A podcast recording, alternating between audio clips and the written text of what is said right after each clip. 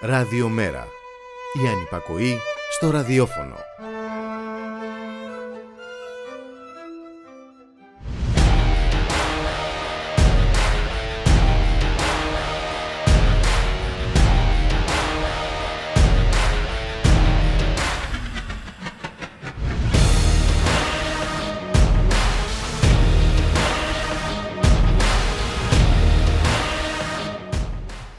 Και η ιστορία όχι μόνο δεν τελείωσε, αλλά επιστρέφει και μάλιστα με τα απεχθέστερα από τα πρόσωπά της εν ονόματι της ελευθερίας.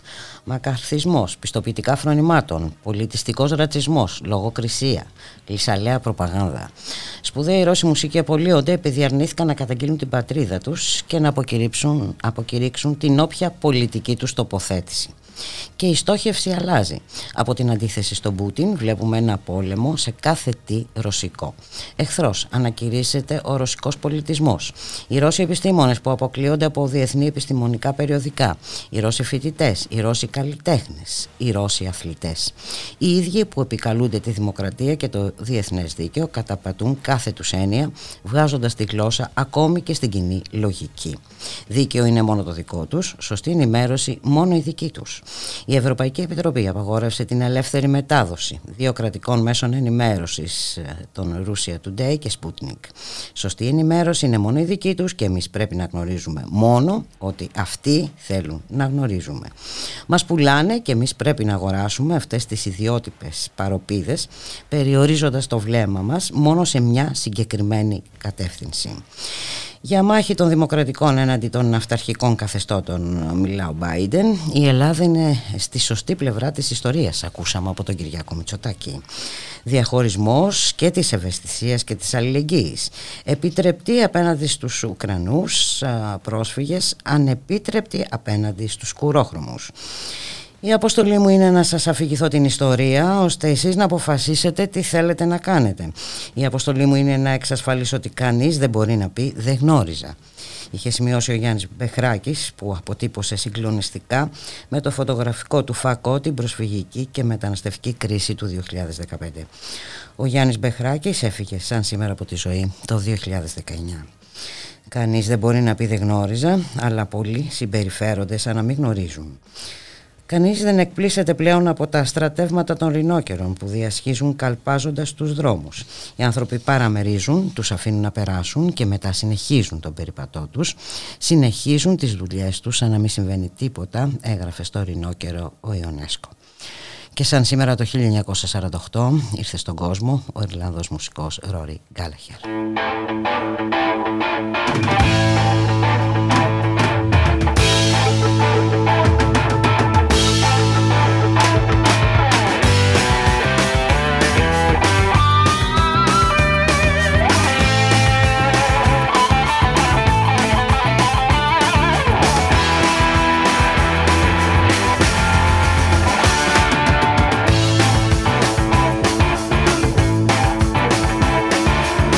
You are a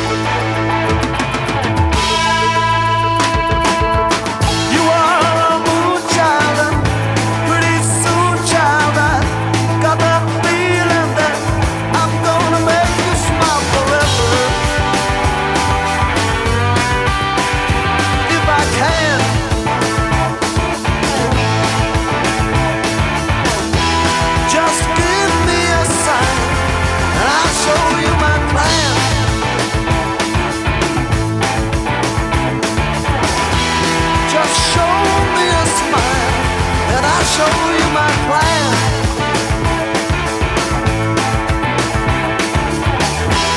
Just give me a sign and I'll show you my plan.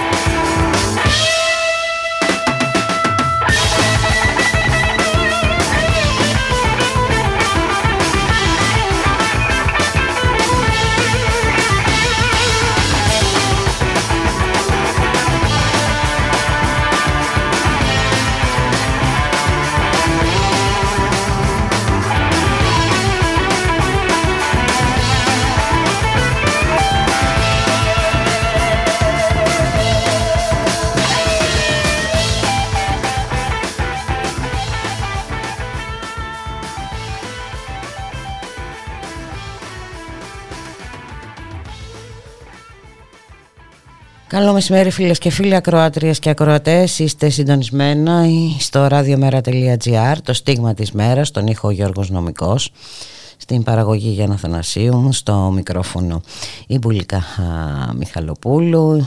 Τετάρτη σήμερα, δύο Μαρτίου. Ο πόλεμος στην Ουκρανία συνεχίζεται.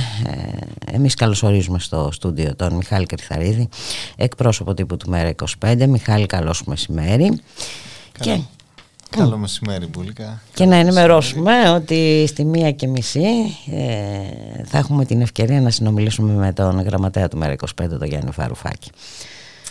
Ακριβώς, όπου φαντάζομαι και, και εσείς εκεί θα, θα μιλήσετε σε μεγάλο βαθμό για όσα συμβαίνουν φυσικά στην, στην Ουκρανία και τα οποία εντάξει, δεν, δεν μπορούν ε, να μας ε, αφήσουν έτσι χωρίς... Ε, πραγματικά να βλέπουμε αυτά τα οποία εκτιλίζονται και τις τελευταίες ώρες και, και ευρύτερα όλες αυτές τις μέρες. Και χθες στη Βουλή είχαμε μια συζήτηση ε, για όλα αυτά όπου... Εντάξει. Θα έλεγα ότι ήταν πάρα πολύ κατατοπιστική αυτή η συζήτηση. Ναι. Μιχάλη.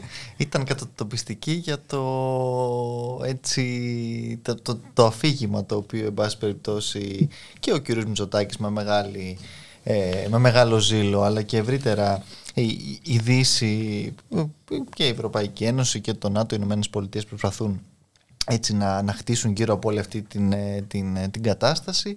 Ο κ. Μητσοτάκης μάλιστα επιστράτευσε όλα του τα, τα εργαλεία και, και τα μέσα και μάλιστα μπούλικα σε ένα αφήγημα και σε μια λογική στην οποία φαίνεται ότι τουλάχιστον τόσο ο ΣΥΡΙΖΑ όσο και το κίνημα αλλαγής ΠΑΣΟΚ, όπως εν πάση περιπτώσει λέγεται αυτή την περίοδο, συμφωνούν πάνω κάτω με κάποιες βέβαια έτσι, ναι, διαφοροποιήσεις. Ότι είναι αφορά... κατατοπιστικότατη ήταν η συζήτηση. Ναι, γιατί το, το ξεκαθαρίστηκαν μέτωπο, κάποια πράγματα. Ναι, ναι. Ναι, που ακούγαμε και όλα αυτά βέβαια με μια αναγωγή και μια λογική ε, στην εδώ, στην ε, περιοχή τη δική μας, με ε, τα όσα εν πάση περιπτώσει ε, πιστεύουν ότι ε, ε, οδηγούν εν πάση περιπτώσει τον κύριο Ερντογάν σε, σε μια απομόνωση, σε μια ε, τέτοια λογική που όσο καλύτεροι μαθητές εμείς το παίξουμε στον ε, νατοϊκό σχεδιασμό και σε όλα όσα γίνονται, ε, τόσο καλύτερες ε, θα είναι οι προσδοκίες τις οποίες θα έχουμε. Βέβαια δεν ξέρω από πού ακριβώς αντλούν αυτή την ε, λογική του ότι ο κύριος Ερντογάν αυτή τη στιγμή είναι απομονωμένος, όταν κατ' ουσίαν έτσι, ε, κάνει ένα παιχνίδι τόσο με τους ε, Ρώσους όσο και ε, με το ΝΑΤΟ, έτσι, τις Ηνωμένες Πολιτείες, και δεν έχει επιβάλει ούτε καν κάποιες κυρώσεις. Δεν μιλάμε τώρα για αποστολή ε, στρατιωτικού εξοπλισμού που κάνει εδώ ο κύριος Μητσοτάκης χωρίς να ρωτήσει κιόλας ε, κανέναν. Αλλά μάλιστα διάβαζα χθες ε, Μπούλικα ότι προβαίνει κιόλας και σε μια βοηθητική κίνηση ε, προς τον ε, ε, κύριο Πούτιν μέσα από την Ε, επιστράτευση, ενοικίαση μάλλον και επιστράτευση ε, αεροσκαφών, τα οποία θα εκτελούν πτήσεις της Ρωσίας σε διάφορα μέρη του κόσμου, ακριβώς επειδή δεν θα είναι ρωσικά αεροσκάφη, δεν θα mm-hmm. καταλαμβάνονται έτσι από αυτό το, το εμπάργκο και τις κυρώσεις, και άρα με αυτόν τον τρόπο ουσιαστικά δημιουργεί ένα τέτοιο ε, παράθυρο, ουσιαστικά βοηθώντας ε, το, τη Ρωσία του, του κυρίου Πούτιν. Άρα Δεν μπορώ να καταλάβω πώς ακριβώς ε, ε, εδώ, εν πάση περιπτώσει, οι πρεσβευτές αυτού του εθνικού μετώπου που συζητάγαμε και πριν πιστεύουν ότι απομονώνται αυτή τη στιγμή ο Ερντογάν, και πώς επίσης από όλη αυτή την κατάσταση ε, αντλούν και την αισιοδοξία του ότι εάν γίνει κάτι, όμοι γίνει το πάντα, ε, με την στάση την οποία εμείς επιδεικνύουμε, το πόσο έτσι καλοί και πρόθυμοι είμαστε να, να συνδράμουμε σε όλα τα, τα κελεύσματα ε, του ΝΑΤΟ και της Ευρωπαϊκής Ένωσης φυσικά, θα, θα μας στηρίξουν την κρίσιμη στιγμή. Νομίζω ότι αν ένα πράγμα, πέρα από όλα τα άλλα και από αυτή την τραγωδία την οποία βλέπουμε τις τελευταίες μέρες και ώρες, πρέπει ε, να, να αντιληφθούμε και να, να, να λάβουμε, αν θέλεις, και ως μάθημα, είναι ότι όλοι αυτοί οι σύμμαχοι που μπορεί να μας έτσι χτυπάνε στην, στην πλάτη και ε, να, να κάνουν και διάφορες διακηρύξεις ε, που κατά καιρούς κάνουν και για την Ουκρανία, και χθες είδαμε και τις εικόνες και από την Ευρωβουλή, ε, χειροκροτούσαν όρθιοι και διάφορα τέτοια ε, στην ομιλία του, του κυρίου Ζελένσκι, αλλά στο τέλος της μέρας όχι απλώς δεν θα κουνήσουν το παραμικρό τους έτσι, δαχτυλάκι, αλλά αντιθέτως ξέρουμε πολύ καλά, εδώ ήδη ακόμα και το αίτημα το οποίο έχει καταθέσει για την είσοδο της Ουκρανίας στην Ευρωπαϊκή Ένωση, βλέπουμε ότι κατ' ουσίαν έχει βρει πόρτα. Άρα δεν μιλάμε όχι απλώς για, για μια στρατιωτική συνδρομή που και καλώς δεν κάνουν, έτσι, θα είχαμε έναν τρίτο παγκόσμιο για να, για να λέμε τα πράγματα ε, ως έχουν, αλλά εδώ μιλάμε ότι ούτε για τα πιο απλά, και βέβαια να μην μιλήσουμε και για άλλες προεκτάσεις όπως είναι το, το προσφυγικό έτσι, και τα κύματα αυτά τα οποία δημιουργούνται και όλα τα, τα υπόλοιπα τα οποία και χθες και στη Βουλή έθεσε και ο Υπουργός Μετανάστευσης με νέες ασυναρτησίες μετά τους πραγματικούς και μη πρόσφυγες. Και ανύπαρκτους πρόσφυγες. Είχαμε και νέα λογική ότι πραγματικοί είναι οι πρόσφυγες οι οποίοι έρχονται σε ευθεία, έτσι, απευθείας από, την, από τη χώρα ε, τη, που, που βρίσκεται σε, σε, σε εμπόλεμη ε, κατάσταση, και όχι ξεσαν περάσουν και από άλλες χώρες. Αυτή προφανώς είναι μια διαφοροποίηση για τον κύριο Μηταράκη ε, που ορίζει το αν κάποιος είναι πραγματικός ή όχι πρόσφυγας. Εντάξει, μιλάμε βέβαια ούτως ή άλλως για την α, υποκρισία στο α, μεγαλείο της. Και όχι μόνο, είναι υποκρισία, α, απλά α, προσπαθεί να κρύψει το ρατσισμό. Καλά, που ναι. αναδεικνύεται από αυτήν. Είναι και γιατί το τι είδος ε, περί αυτού πρόκειται. Και όχι μόνο το ρατσισμό, Μπούλικα, αν με επιτρέπεις, είναι και για το από ποιες βόμβες προέρχονται ναι, οι πρόσφυγες αυτοί. Ε, αλλά πέρα από όλα τα άλλα, έτσι χθες, εκτός αυτής, αν θέλεις, της, της γραμμής της νατοφροσύνης και των λοιπόν, ε, τόσο βέβαια το, το, το Μέρα είκοσι πέντε όσο και το Κομμουνιστικό Κόμμα θέσαν τα ζητήματα της εμπλοκής της χώρας σε όλες αυτές τις, τις διαδικασίες. Έτσι, ο, ο γραμματέας μας, θα τα πείτε και μετά βέβαια και στη συνέντευξη, επανέλαβε τη θέση και την ε, ε, στάση του, του, του Μέρα είκοσι πέντε για την ανάγκη να υπάρξει μια συμφωνία για ουδετερότητα της Ουκρανίας, που είναι η μόνη ουσιαστικά η οποία μπορεί και αυτή τη στιγμή να οδηγήσει σε ειρήνευση, και είναι στο τέλος της μέρας, Μπούλικαν, θες, η πιο συμφέρουσα για τον ίδιο τον Ουκρανικό λαό. Έτσι, φέρνοντας και το παράδειγμα ε, της, ε, της Φιλανδίας και της φιλανδοποίησης και το πώς οδήγησε έτσι σε μια, σε αρκετά χρόνια ειρήνης, προόδου και ανάπτυξης ακόμα για την Φιλανδία. Μια Φιλανδία που και αυτή τότε έτσι είχε και, και, και συνορεύει με, την, με τη Ρωσία, είχε και έτσι πόλεμο ε, μαζί της, και παρόλα αυτά μέσα από αυτή τη διαδικασία, μην μπαίνοντας φυσικά και στο ΝΑΤΟ, συνέχισε να μπορεί ε, να, να προοδεύει ουσιαστικά μέσα από μια τέτοια λογική, χωρίς να χρειάζεται να, να, να δούμε τα όσα βλέπουμε αυτές τις, τις ώρες και μέρες δυστυχώς στην, στην Ουκρανία. Αλλά και πέρα από το ζήτημα βέβαια της ουδετερότητας και της ε, μη εμπλοκής της χώρας μας, ε, Μπούλικα, στην, ε, σε όλη αυτή την, την πολεμική διαδικασία και, και μηχανή, υπάρχουν και πολλά άλλα ζητήματα επιμέρους, αν θέλεις, ακόμα και το πώς ο ίδιος ο Πρωθυπουργός πήρε την απόφαση για αυτή την, την εμπλοκή και την αποστολή του Ακριβώς. του πολεμικού υλικού, στο οποίο βέβαια δεν απάντησε κατ' ουσίαν ο κ. Μητσοτάκης χθες στη Βουλή. Ο κύριος δεν Δένδιας... πιέστηκε και ιδιαίτερα για να απαντήσει. Καθόλου, θα έλεγα. Ε. Ε, ο κύριος Δένδιας, Μπούλικα, ε, ουσιαστικά εμφανίστηκε χθες για πρώτη φορά μέσα σε όλες αυτές τις μέρες, χωρίς να πει βέβαια και αυτός κάτι ε, επί της ε, ουσίας. Υπάρχει το ζήτημα επίσης των Ελλήνων ομογενών στην Ουκρανία, και εδώ, αν θέλεις, υπάρχει και μια διάσταση που χθες το ίδιο το προξενείο, το ελληνικό της Μαριούπολης, το έθεσε και στην ανακοίνωση την οποία εξέδωσε, mm-hmm. όπου επειδή σήμερα δημιουργείται έτσι το κομβόι αυτό ε, της, ε, του ανθρωπιστικού διαδρόμου για να μπορέσουν να φύγουν από εκεί και οι άνθρωποι του προξενείου του ελληνικού αλλά και οι ομογενείς, όπου θέτει το ζήτημα της το ενδεχόμενο της επίθεσης από διάφορες ομάδες. Αυτές οι ομάδες μπουλικά είναι τα τάγματα του έχουν, Αζόφ. Ακριβώς, μα έχουν γίνει συγκεκριμένες καταγγελίες. Ακριβώς, ε, στα, στα οποία ε, κάποιοι δώσανε και την, την ευκαιρία να γίνουν αποτάγματα σύνταγμα πλέον.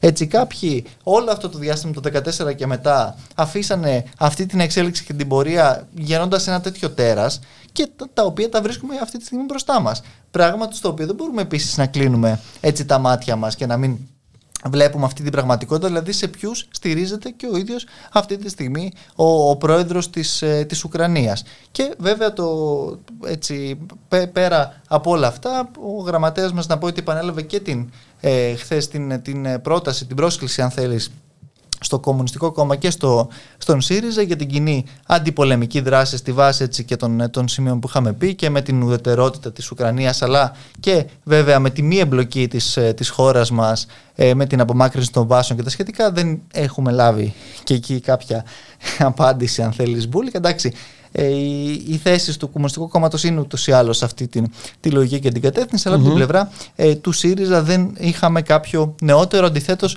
θα έλεγα πως με την ε, στάση τη χθεσινή του ίδιου του Προέδρου του, του ΣΥΡΙΖΑ, νομίζω ότι ε, για άλλη μια φορά φαίνεται πως ξέρεις, το, το μνημονιακό τόξο έχει τις ε, κοινές κυβερνητικές εν πάση περιπτώσει συνισταμένες του και με αυτόν τον τρόπο ε, συνεχίζει να πορεύεται και, και η ηγεσία του ΣΥΡΙΖΑ δίνοντας, συνεχίζοντας μάλλον να δίνει διαπιστευτήρια έτσι, τόσο στην, ε, στην ατοϊκή μηχανή την υπερελιστική όσο βέβαια και σε όλες αυτές τις, ε, τις λογικές τις οποίες δυστυχώς βλέπουμε να κυριαρχούν ακόμα και μέσα σε αυτές τις, ε, τις συνθήκες και παρά το γεγονός ότι ο ΣΥΡΙΖΑ προσπαθεί να διαφοροποιηθεί ως προς την αποστολή ε, του πολεμικού υλικού. Είναι το μόνο σημείο θα λέγαμε διαφοροποίησης. Στο οποίο όμως, ε, ε, υπάρχει ένα, μια, μια λεπτή γραμμή πάλι μπουλικά, διότι ουσιαστικά λέει ότι δεν υποχρεωθήκαμε από τους συμμάχους μας να το κάνουμε. Ακριβώς. Λέει. Έχουμε υποχρεώσεις ως μέλη της Ευρωπαϊκής Ένωσης και του ΝΑΤΟ, θα πρέπει να τις εκπληρώσουμε προφανώς, αλλά να μην σπέβδουμε από μόνοι μας εάν δεν μας ζητηθεί. Άρα, ε, προφανώς... Άρα σε περίπτωση... Που τον άτομο που ήταν πει, ζητούμενο από στρατεύματα, πρέπει να στείλουμε. Όπως λέει και η κυβέρνηση ουσιαστικά που λέει ότι. Αυτό είναι το λογικό συμπέρασμα. Ε, ναι, ε. Ότι μέχρι στιγμής δεν έχουμε στείλει ε, αεροσκάφη, φερειπίνη ή κάποιο έτσι, ε, τέτοιο εξοπλισμό ή, στρα, ή στρα, ακόμα και στρατό, αν θέλεις. Αλλά αν χρειαστεί, αν οι σύμμαχοί μας το ζητήσουν, είναι ακριβώς αυτή ε, η, η λογική και η προσέγγιση. Εντάξει, για το κίνημα αλλαγής, νομίζω ότι τα λόγια ε, είναι περιττά, δεν, δεν χρειάζεται να, να σχολιάσουμε κάτι άλλο. Πάντως, ενθαρρυντικό είναι πολύ ότι μέσα σε όλη αυτή την κατάσταση και το απόγευμα χθες υπήρξε μία. Τουλάχιστον στην Αθήνα και στη Θεσσαλονίκη, από όσο ξέρω, ε, σπουδαία αντιπολεμική συγκέντρωση και, και πορεία έτσι, ε, που είχαμε και, και εμείς με το Μέρα είκοσι πέντε το, το, το σχετικό κάλεσμα και άλλες βέβαια φυσικά οργανώσεις, όπου ε, εκεί οι πολίτες ε, θέτουν το ζήτημα στην ολότητά του, δεν μένουν έτσι ούτε σε όλη αυτή την την προπαγάνδα την οποία ακούμε, προτάσουν ακριβώς το αίτημα της, της ειρήνης, αλλά δεν μπαίνουν στη διαπάλη των ε, υπεριαλισμών. Δεν υπάρχει καλύτερος και χειρότερος, αν θέλεις, υπεριαλισμός, ούτε ε, καλός ε, ή κακός ε, πόλεμος. Όλα ε, έχουν την ίδια ακριβώς απόχρωση και εδώ... Και το ίδιο πρέπει... ακριβώς τίμημα. Ακριβώς το που οποίο... πληρώνουν οι λαοί φυσικά. Και δυστυχώς συνεχίζουν να το πληρώνουν και μάλιστα ε, με, με σφοδρότητα από ό,τι βλέπουμε και ε, τις τελευταίες ώρες, της στιγμή που υποτίθεται ότι ξεκινάνε και πάλι οι, οι ειρηνευτικές συνομιλίες, αν και δεν είναι και αυτό σίγουρο, διότι ε, οι μεν τις προανήγγυλαν ή δεν τις διέψευδαν, δεν ξέρω αν θα γίνουν τελικά και μέσα σε όλες αυτές τις, τις συνθήκες και το πλαίσιο, αλλά σε κάθε περίπτωση η κατάσταση παραμένει αυτή και γι' αυτό το λόγο εμείς επι, και επιμένουμε σε αυτό αν θέλεις μπουλικα, όπως βέβαια επέμεινε και στην δευτερολογία του χθες και ο γραμματέας μας στη, στη Βουλή, ότι η ουδετερότητα, όσο και αν κάποιοι προσπαθούν έτσι να την παρουσιάσουν ότι είναι σαν ε, να, να, να αποδεχόμαστε ότι εν πάση περιπτώσει μα είναι και το αίτημα του, του Πούτιν και δεν ξέρω και εγώ τι, είναι αυτή τη στιγμή αυτό το οποίο μπορεί πραγματικά έτσι να, να ευνοήσει τον ίδιο τον Ουκρανικό λαό. Έτσι και τους Ρώσους δημοκράτες πράγματι που αντιμάχονται τον Πούτιν και όλο αυτό το καθεστώς και ευρύτερα τους λαούς της περιοχής. Αν κάποιοι θέλουν να μπουν στη λογική έτσι του, ο δικός μας ή ο δικός τους ή ο, δικό, ο υπερελισμός του Πούτιν ή οποιοδήποτε άλλου είναι καλύτερος ή χειρότερος, δημοκρατικότερος ή μη, ε, πιο ελευθεριάζουν ή δεν ξέρω και εγώ τι άλλο, κάνουν πολύ μεγάλο λάθος και, το, και αυτό το οποίο κάνουν αυτή τη στιγμή είναι να θυσιάζουν ουσιαστικά τον ουκρανικό λαό για αυτούς ακριβώς τους ανταγωνισμούς και για αυτά τα οποία ε, βλέπουμε. Χθες τα ίδια ουσιαστικά. Δεν είναι θυσία του ουκρανικού λαού ή μια αναζήτηση λύσης, γιατί το πρόβλημα δεν προέκυψε τώρα.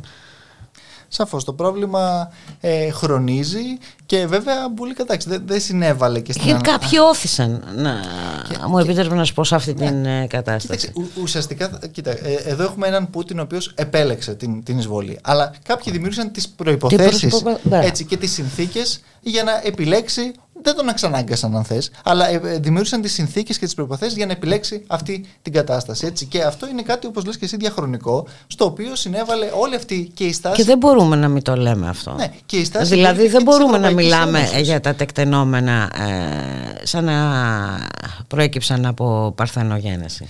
Και, και τεκτενόμενα στα οποία, ξαναλέω και επιμένω σε αυτό, έχει τεράστια ευθύνη και η ίδια η Ευρωπαϊκή Ένωση. Ακριβώς. Όταν χαργεντίζονται με αυτά τα καθεστώτα, τα οποία ουσιαστικά πραξικοπηματικά μετά το. Και όχι μόνο χαργεντίζονταν, τα ενίσχυαν κιόλας. Ακόμα και μέχρι πρότινος. Έτσι, εντάξει. Και βέβαια όλα αυτά τα, τα καθεστώτα είναι αυτά τα οποία παράλληλα. Έτσι, ε, συναγελάζονται αν θες και στηρίζονται με αυτά τα διάφορα τάγματα, διότι χθες είχε και μέσα σε όλα τα άλλα και μια ομιλία και ο Αμερικανός Πρόεδρος ο κύριος Biden, ξέρεις τα γνωστά αυτά με τις ελευθερίες. Ναι, τις αυτοί οι δημοκράτες, οι άλλοι ναι, ναι, ναι. τρομοκράτες. Α, ακριβώς. Και εδώ ακούμε ξέρεις ένα αφήγημα ότι ξαφνικά όλες οι ανατολικές χώρες μετά την πτώση του, του σοσιαλισμού, που σήμερα βέβαια δεν πρέπει να παραγνωρίζουμε το γεγονός ότι η Ρωσία δεν είναι σοσιαλιστική, έτσι μιλάμε ακριβώς για μια καπιταλιστική ε, Ρωσία. Αλλά ακριβώς όλες αυτές οι χώρες δήθεν της ε, Ανατολικής Ευρώπης μετά την πτώση του σοσιαλισμού ανακάλυψαν την ελευθερία, τη δημοκρατία και όλα αυτά τα οποία ακούσαμε και από τον Πρωθυπουργό βέβαια χθες στη Βουλή. Αλλά βέβαια παραγνωρίζουν το γεγονός ότι ακριβώς σε όλες αυτές τις χώρες αυτή τη στιγμή τα διάφορα τάγματα, είτε Αζόφ είτε οτιδήποτε άλλο, θερίζουν. Όλη αυτή η λογική ε, στην, ε, στην τις Βαλτικές κάνουν μνημεία για τους ε, για στρατηγούς των ες ες και όλα αυτά. Εντάξει, εδώ μιλάμε για μια τέτοια κατάσταση που προωθείται με τη χρηματοδότηση ακριβώς και τη σύμπραξη της Ευρωπαϊκής Ένωσης, μιας Ευρωπαϊκής Ένωσης που, εντάξει, για να θυμηθούμε καλά, τη μέρα της Ευρώπης την έχει ανακηρύξει έτσι ως και καλά τη μέρα κατά τον ολοκληρωτισμό, που ταυτίζει τον ναζισμό με τον κομμουνισμό. Αυτή είναι η προσπάθεια την οποία κάνει διαχρονικά και με συνέπεια. Και αυτά τα τέρατα δυστυχώς γεννά, αλλά στο τέλος της μέρας πάλι οι λαοί είναι αυτοί οι οποίοι πληρώνουν το μάρμαρο μπουλικά. Πάμε για ένα μουσικό διάλειμμα.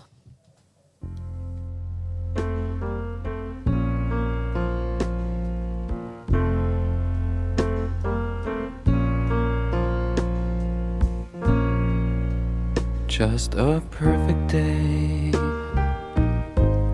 Drink sangria in the park. And then later, when it gets dark, we go home.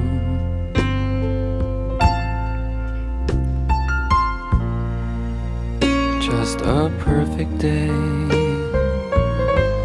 Feed animals in the zoo.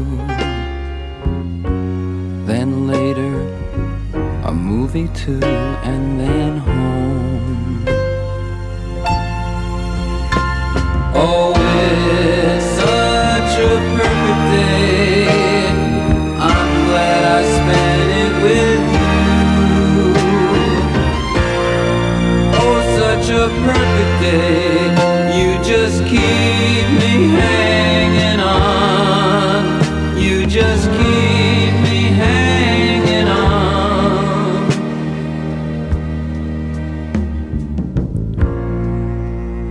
Just a perfect day. Problems all left alone. Weekenders on our own.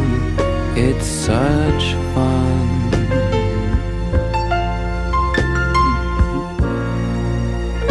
Just a perfect day. You made me forget myself. I thought I was someone else, someone good. Oh, it's such a perfect day. I'm glad I spent it with you. Oh, such a perfect day. You just keep me hanging on. You just keep me hanging on.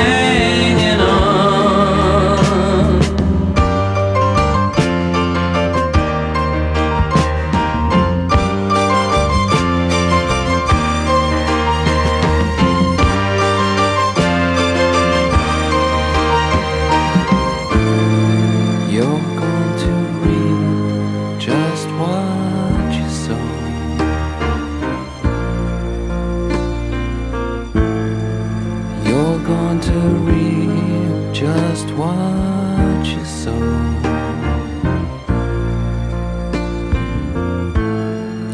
You're going to reap just what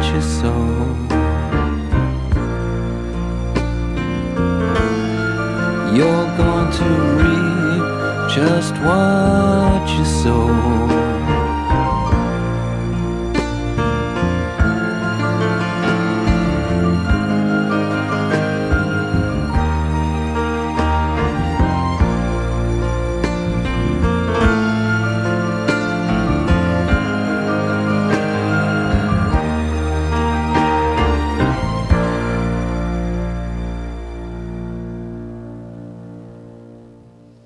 Λου Ριντ, ακούσαμε, γεννήθηκε ε, μια μέρα ε, σαν σήμερα το χίλια εννιακόσια σαράντα δύο στο Long Island της Νέας ε, Υόρκης. Ε, επιστροφή στην πραγματικότητα, Μιχάλη Κριθαρίδη, και εμείς δεν συμφωνούμε με την ε, πολιτική των ΗΠΑ, αλλά δεν θα απαγορεύσουμε στου, στους Αμερικάνους καλλιτέχνες, ε, έτσι. Καλά, ναι. Ε. Αυτό ήταν ε, εντάξει, ένα, ένα ακόμα δείγμα του ε, πόσο έτσι απολύτιστη είναι η Υπουργός Πολιτισμού του κυρίου Μητσοτάκη, που το, το... δεν είναι μόνο αυτή. Όχι, ακολουθεί τον κανόνα αυτή. Εντάξει, το παρακάνει. Το, το, το παρακάνει. Ε, όχι, νομίζω ότι ε, ναι. Εντάξει, αν δούμε τι γίνεται γύρω γύρω, έχεις δίκιο. Αλλά νομίζω ότι η συγκεκριμένη προσπαθεί ε, να δώσει ε, και αυτή τα διαπιστευτήριά της ε, στην, κοίταξε, στην πρεσβεία. Κοίταξε, από αυτήν ειδικά δεν περιμέναμε και τίποτα σε καμία περίπτωση, καλύτερο. Σε καμία περίπτωση, και αυτό είναι ακριβώς και το, και το, και, και το γενικότερο, αν θέλεις, δράμα Μπούλικα, που αυτή τη στιγμή ο κ. Μητσοτάκης έχει υπουργό μετανάστευσης τον κ. Μηταράκη, που το συζητάγαμε. Μα πριν. Είναι ο ίδιος πρωθυπουργός. Είναι ο ίδιος πρωθυπουργός, την κυρία Μενδώνη. Ε, Ο κύριος Δένδιας είναι εξαφανισμένος από την όλη αυτή η κατάσταση, αν και έτσι τον αφορά ε, άμεσα. Εδώ αλλάζει το, το δόγμα της εξωτερικής πολιτικής και ο, ο Υπουργός Εξωτερικής Πολιτικής δεν, δεν παρεμβαίνει γι' αυτό. Δεν, δεν, δεν ακούμε την τοποθέτησή του καν σε, σε τόσο σοβαρά ζητήματα. Έχουμε έτσι ζητήματα με τις πρεσβείες, με τα προξενία μας, με τη ρωσική πρεσβεία εδώ, αλλά εδώ πραγματικά έτσι υπάρχει μια ε, πολύ ιδιαίτερη στάση. Φαίνεται που, αυτό που το είπε και, και χθες και ο, και ο γραμματέας, πάλι επανέρχομαι στην, στη, στη Βουλή, ότι πραγματικά πρόκειται για έναν yes, yes man, έτσι, δεν είναι τίποτα περισσότερο και τίποτα λιγότερο, και όσο και αν προσπαθεί ε, να, το, να το παίξει και ηγέτης, επικαλούμενος συχνά πυκνά τον Κωνσταντίνο Καραμαλή και δεν ξέρω και εγώ τι άλλο, ούτε καν αυτό δεν είναι, έτσι, ένας ε, dealer ουσιαστικά, εξυπηρέτης συμφερόντων είναι, που μέσα σε αυτές τις συνθήκες Μπούλικα και με την ακρίβεια ως επιπτώσεις όλα αυτά, είπες, ξεπουλάει και το ΔΕΔΙΕ. Αλλήμωνο, δεν χάνονται τέτοιες ευκαιρίες. Τέτοιες ευκαιρίες δεν χάνονται. Και μάλιστα σε μια εταιρεία που έτσι, εντάξει, είναι από τους πρωτοπόρους στην παγκόσμια διαφθορά. Στην, στην Αυστραλία γνωρίζουν πολύ καλά τα καμώματά της και τα έχουν καταδείξει μέχρι και από, τη, από τα κρατικά ραδιόφωνα ε, και με, με διάφορα τρόπους, αλλά εδώ, ξέρεις, κάποιοι βρήκανε μια εξαιρετική ευκαιρία. Καλά, γενικότερα τώρα ο πόλεμος για αυτούς θα είναι και μια ευκαιρία για διάφορα θέματα. Ήδη χθες ο κ. Μητσοτάκης από τη Βουλή μας είπε ότι ναι, εντάξει, θα υπάρξει ένα κύμα νέο τώρα ακρίβειας στην ενέργεια. Α, εγώ ήθελα αυτά, να καταλήξω. Αλλά, εντάξει, κάτι το με τις επιδοτήσεις, θα τον πληρώσουμε εμείς, ναι, βέβαια. Στο τέλος της μέρας ακριβώς. Α, το ακρίβεια να τιμήσεις η ενεργειακή, ενεργειακή κρίση που θα επιδεινωθεί. Σαφώς και θα συνεχιστεί έτσι η κατάσταση. Έτσι. Μάλιστα. Θα είναι το προσωρινό, όπως είπε, τίμημα που θα πληρώσουν οι ευρωπαϊκοί λαοί.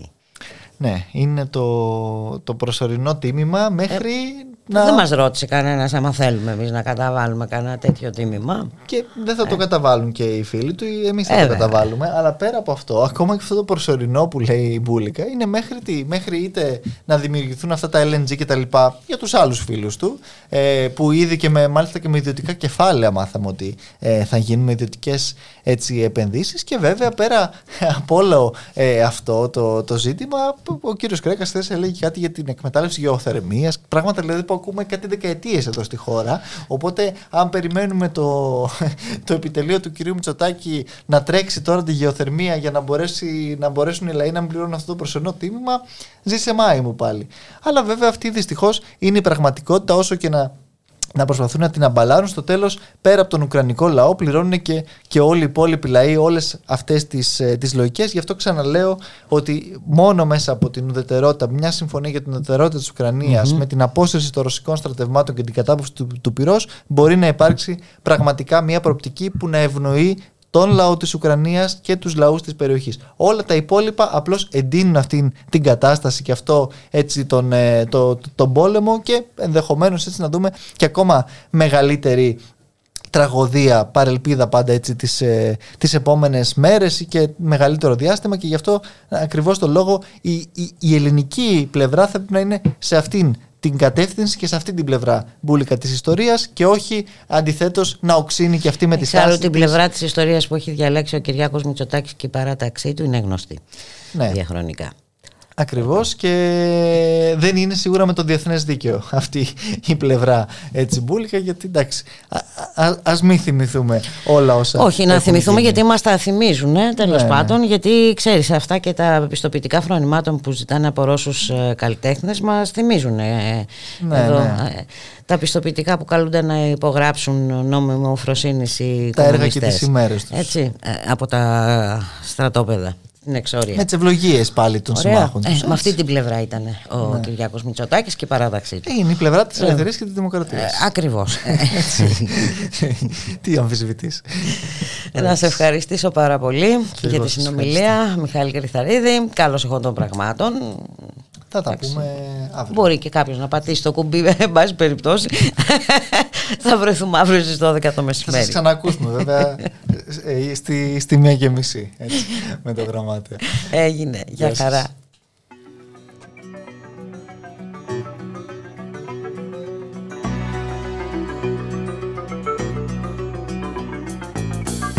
I was a highwayman. Along the coach roads I did ride, with sword and pistol by my side. Many a young maid lost her baubles to my trade. Many a soldier shed his lifeblood on my blade. The bastards hung me in the spring of twenty-five, but I am still alive. I was a sailor, I was born upon the tide. With the sea I did abide. I sailed a schooner around the Horn of Mexico. I went aloft to furl the mainsail in a blow. And when the yards broke off, they said that I got killed, but I'm living still.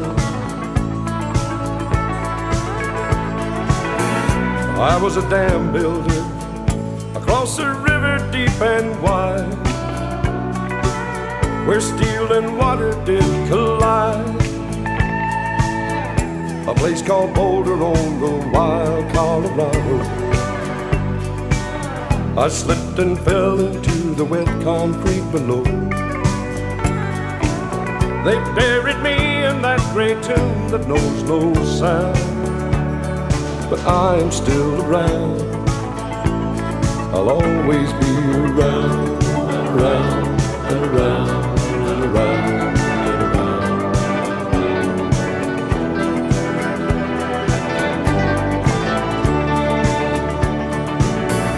I fly a starship across the universe divide, And when I reach the other side, I'll find a place to rest my spirit if I can.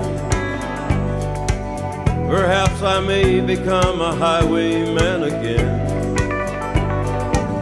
Or I may simply be a single drop of rain, but I will remain. I'll be back again and again and again and again and again and again.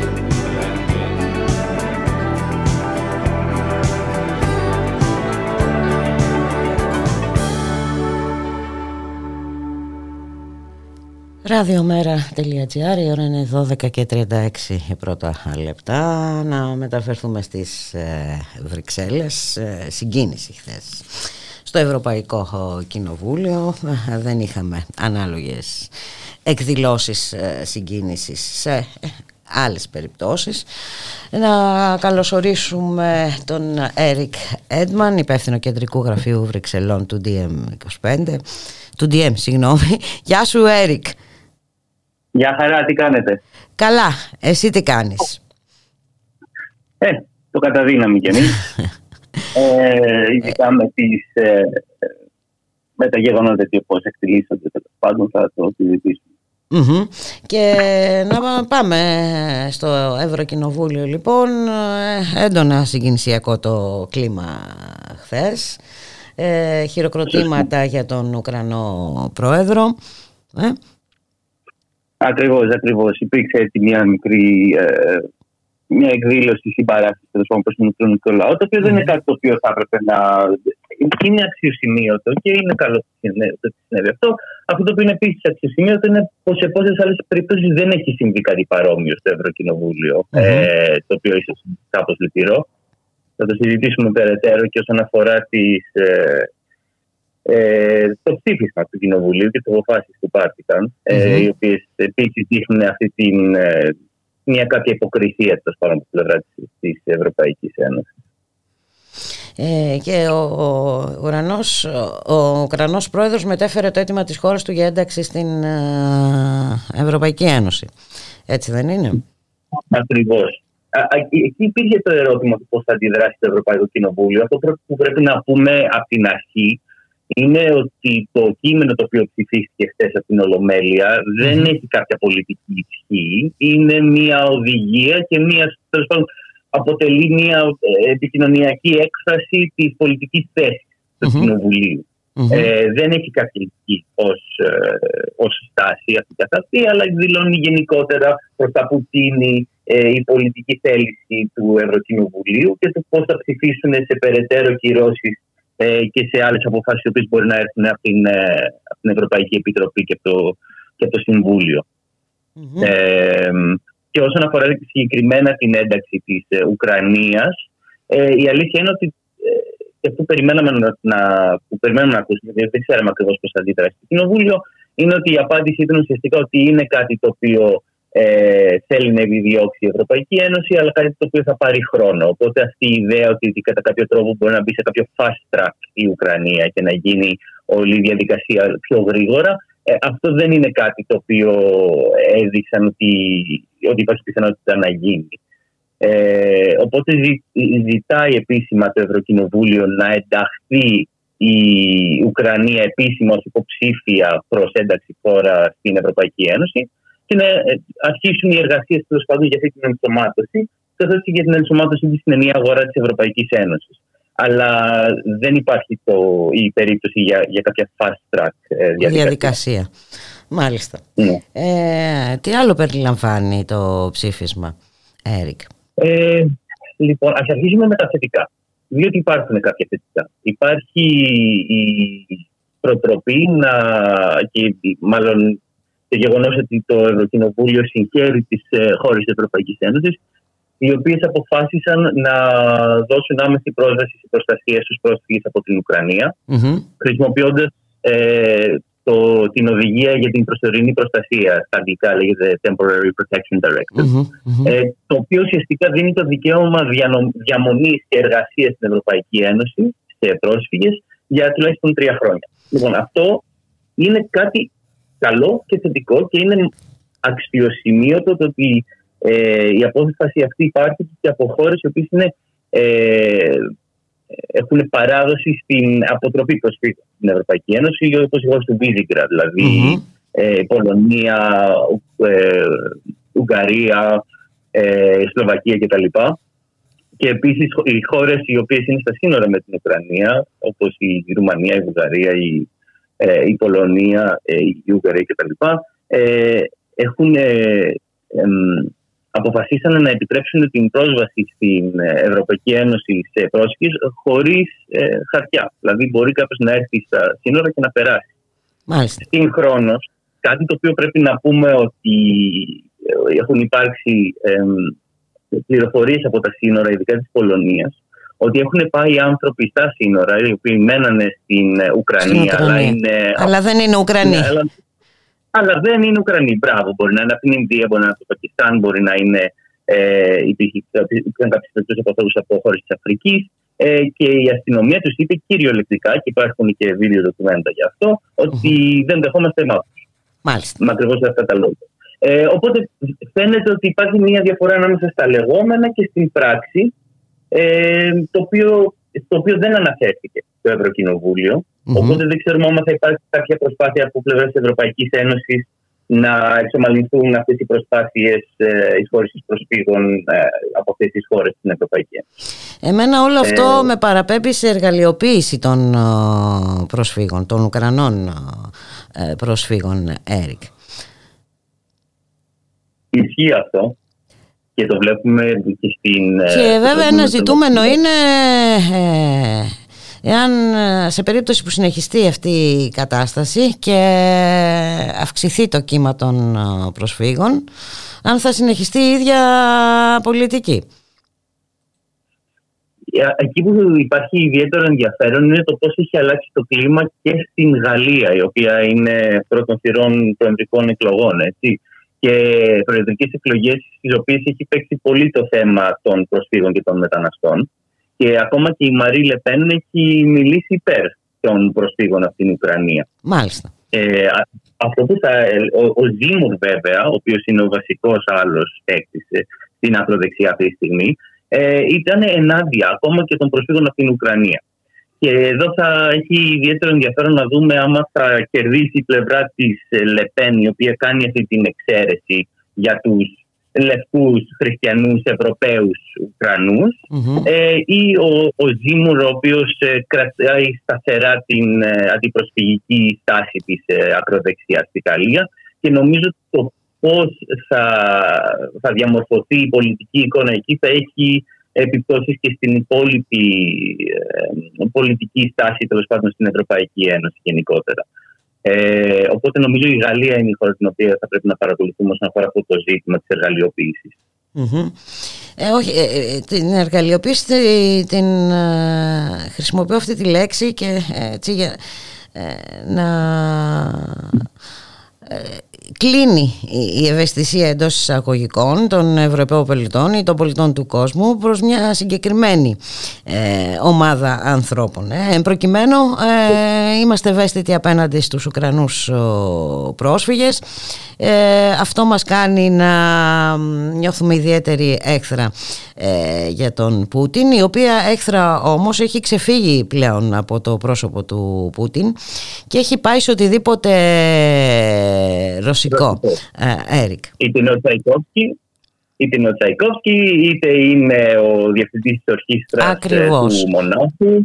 Ναι, ναι, ναι. ναι, ναι άνθρωποι είναι... καλούνται να υπογράψουν πιστοποιητικά κοινωνικών φρονημάτων, Έρικ. Και αυτό είναι κάτι ναι. τρομακτικό. Έτσι, όπως ναι, ναι, τρομακτικό ναι. είναι... Ε, ε, να λογοκρίνονται ή να κλείνουν μέσα ρωσικά μέσα ενημέρωσης, να αποκόπτονται από την πληροφόρηση.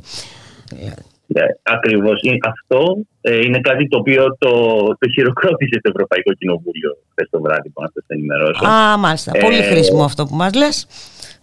Ναι, αυτό είναι κάτι το οποίο το, το, το, ναι, συνέχεραν στις ευρωπαϊκούς θεσμούς για αυτήν την κίνηση mm. ε, και, εδώ, και αυτό δεν είναι τίποτα μπροστά στα, σε αυτά που περιέχει το κείμενο του Ευρωπαϊκού Κοινοβουλίου όσον αφορά τον ΝΑΤΟ.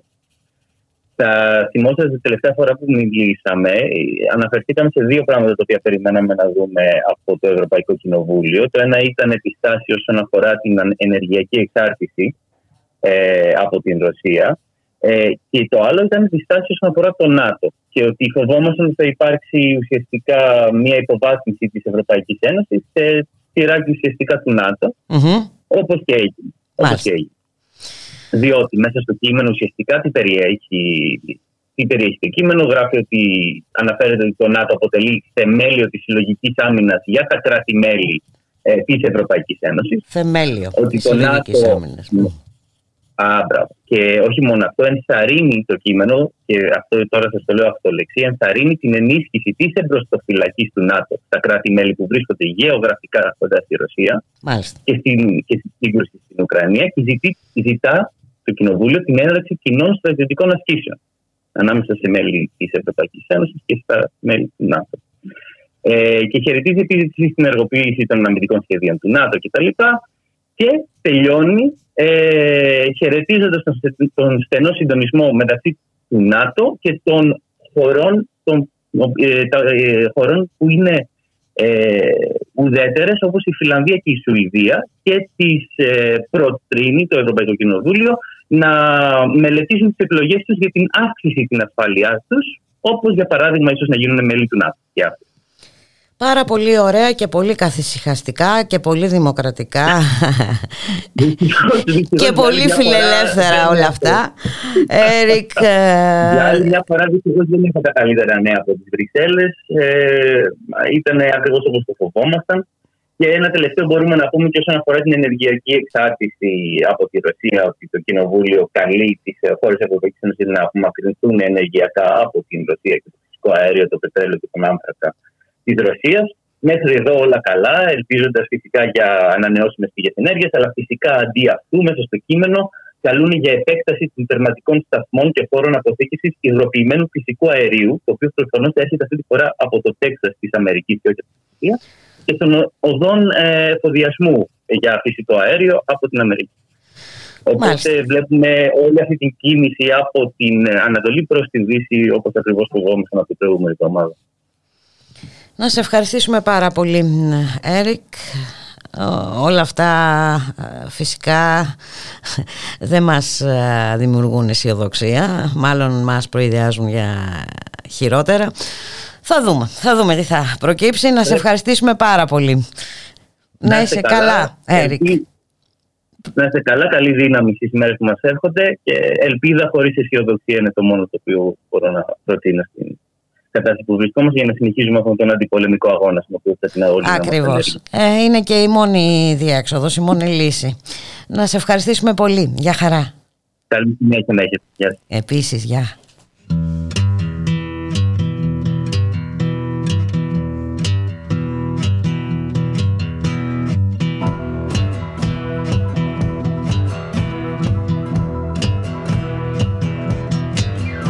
You're on. Personal Jesus, someone to hear your prayers, someone who cares. Your own personal Jesus, someone to hear your prayers, someone who's there.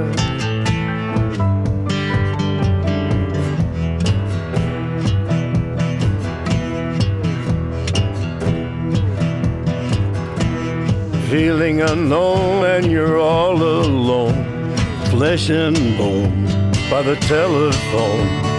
Lift up the receiver, I'll make you a believer. Take second best, put me to the test. Things on your chest, you need to confess. I will deliver, you know I'm a forgiver.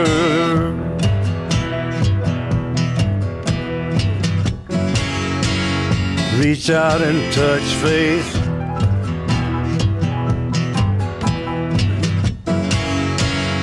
Reach out and touch faith. your own personal Jesus.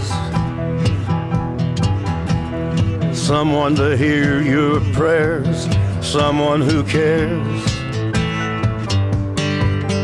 Your own personal Jesus. Someone to hear your prayers, someone to care.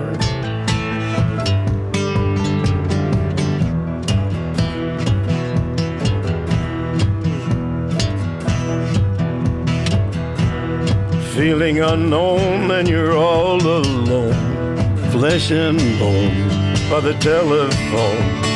Lift up the receiver, I'll make you a believer.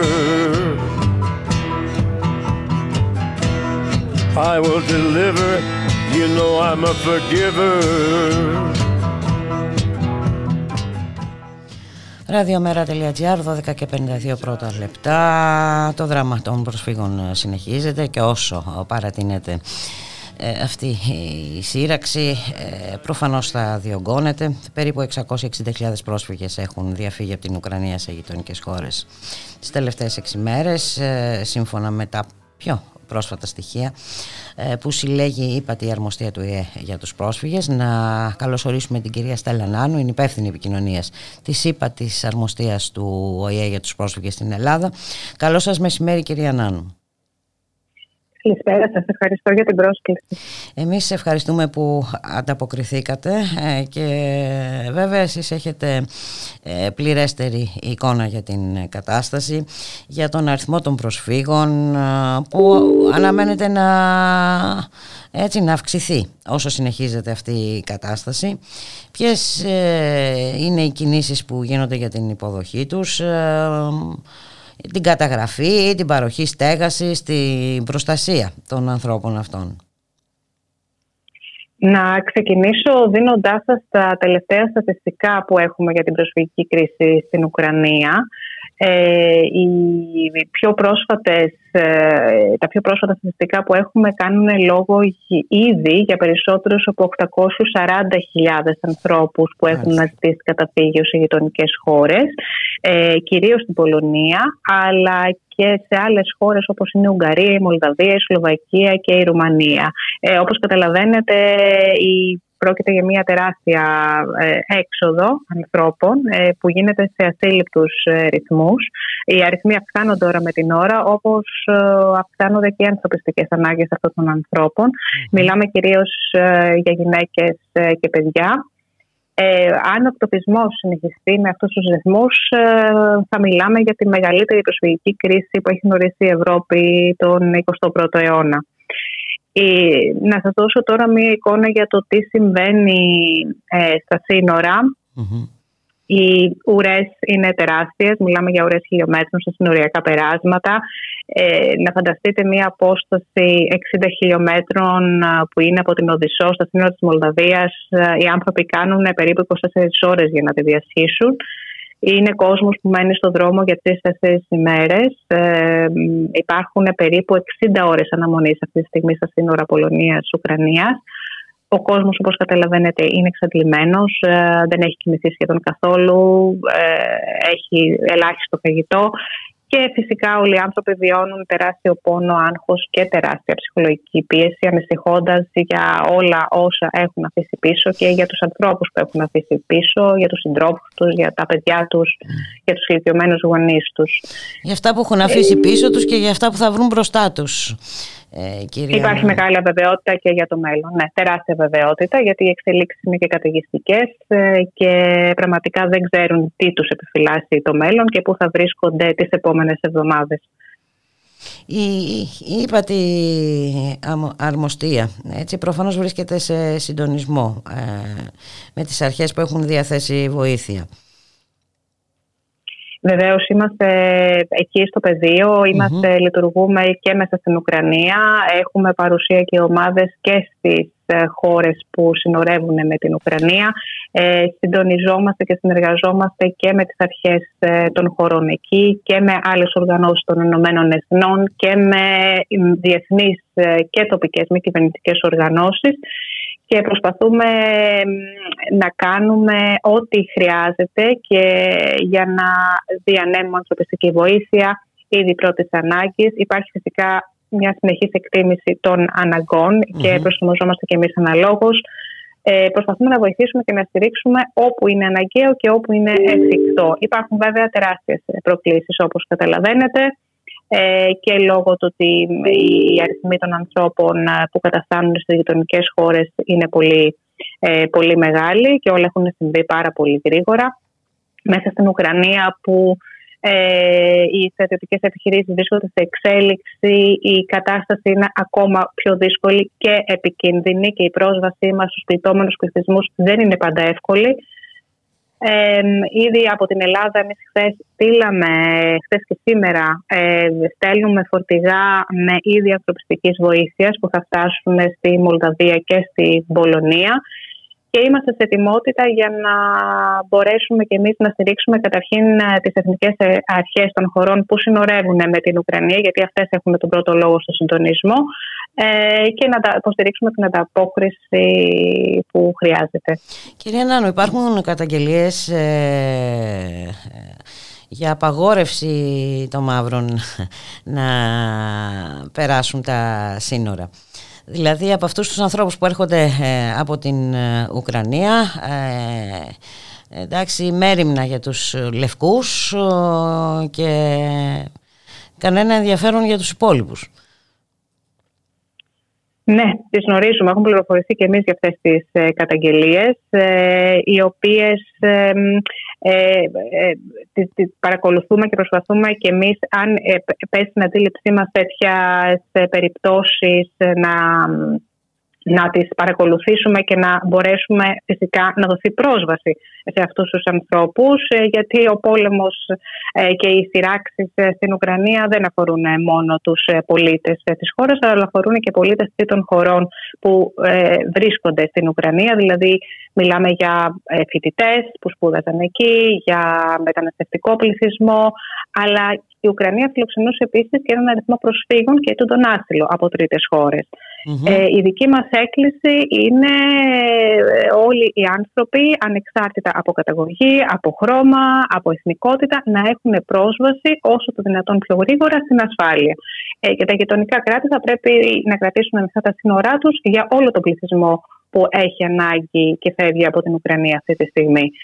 Μέχρι τώρα έχουμε δει ότι τα κράτη, τα γειτονικά της Ουκρανίας, ε, κρατούν σε γενικές γραμμές ανοιχτά τα σύνορά τους. Ελπίζουμε αυτή η αλληλεγγύη που έχουμε δει τις πρώτες μέρες να συνεχιστεί για όλους όμως, χωρίς mm-hmm. καμία διάκριση. Ε, και ελπίζουμε να το δούμε και τις επόμενες μέρες και εβδομάδες, ε, διότι δεν είναι καθόλου ε, δεδομένο ότι αυτή η κρίση θα τελειώσει σύντομα. Ε, νομίζω θα ακολουθήσουν πολύ δύσκολες ε, μέρες και εβδομάδες. Και τα ίδια τα κράτη εκεί θα χρειαστούν με τη σειρά τους βοήθεια και υποστήριξη από άλλες χώρες της Ευρωπαϊκής Ένωσης.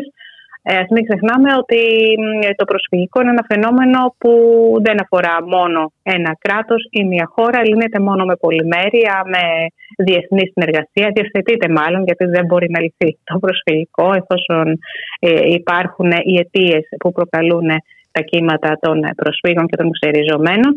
Ε, άρα η δική μας έκκληση είναι επίσης να υποστηριχθούν σε αυτή τη φάση οι χώρες που φιλοξενούν και τον μεγαλύτερο αριθμό ε, των εκτοπισμένων που έρχονται από την ε, Ουκρανία. Και ήδη έχουμε δει μια κινητοποίηση, έχουμε δει άλλες χώρες να σπέρνουν να βοηθήσουν με ανθρωπιστική βοήθεια ε, την, ε, την Πολωνία, την Ουγγαρία, τη Ρουμανία, τη Μολδαβία, τη Σλοβακία.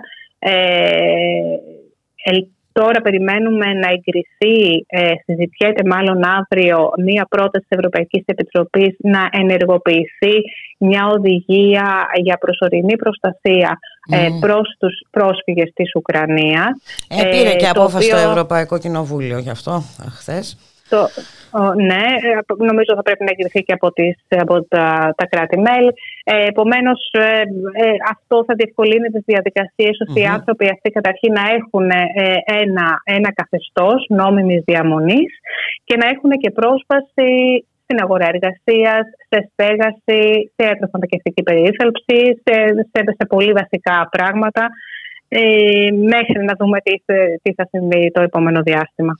Και βέβαια, κυρία Νάννου, να μην ξεχνάμε ότι υπάρχουν και οι άλλοι πρόσφυγες, έτσι, ε, οι οποίοι πνίγονται συνήθως στα νερά του Αιγαίου. Ή, αν δεν πνιγούν, τους περιμένει κάποια, κάποιος στρατόπεδο, κάποια φυλακή, κάποια... Δηλαδή είναι, βλέπουμε καθαρά ένα διαχωρισμό, έτσι, έναν... προσφυγικό ρατσισμό θα μπορούσαμε να τον ονομάσουμε. Το, το προσφυγικό ή, ή το να βρεθείς στην, σε μια κατάσταση που να πρέπει να αφήσεις τα πάντα πίσω σου, τους δικούς σου ανθρώπους, το σπίτι σου, ο, ο, ό,τι σου είναι οικείο, προφανώς δεν αφορά ούτε μόνο μια χώρα, ούτε μόνο μια εθνικότητα. Εμείς ως υπατερμοστία του ΟΗΕ για τους πρόσφυγες ως παγκόσμιος ανθρωπιστικός οργανισμός βλέπουμε τις προσφυγικές κρίσεις να ξεσπούν σε πάρα πολλά μέρη του κόσμου. Ε, μιλάμε για εκατομμύρια εκτοπισμένων, αναγκαστικά εκτοπισμένων στη, στον πλανήτη μας. Ε, το δικαίωμα στο άσυλο ε, είναι πολύ βασικό, θεμελιώδες mm-hmm. ανθρώπινο δικαίωμα. Ισχύει για όλους, ισχύει παντού ε, και θα πρέπει να γίνεται σεβαστό ε, από όλες τις χώρες, γιατί είναι υποχρέωση των χωρών που έχουν υπογράψει τις σχετικές συμβάσεις και τη Σύμβαση της Γενέβης ε, του χίλια εννιακόσια πενήντα ένα, να δώσουν άσυλο και προστασία στους ανθρώπους που φεύγουν κυνηγημένοι από διώξεις, από πολέμους, από καταπιεστικά καθεστώτα, από παραβιάσεις ανθρωπίνων δικαιωμάτων.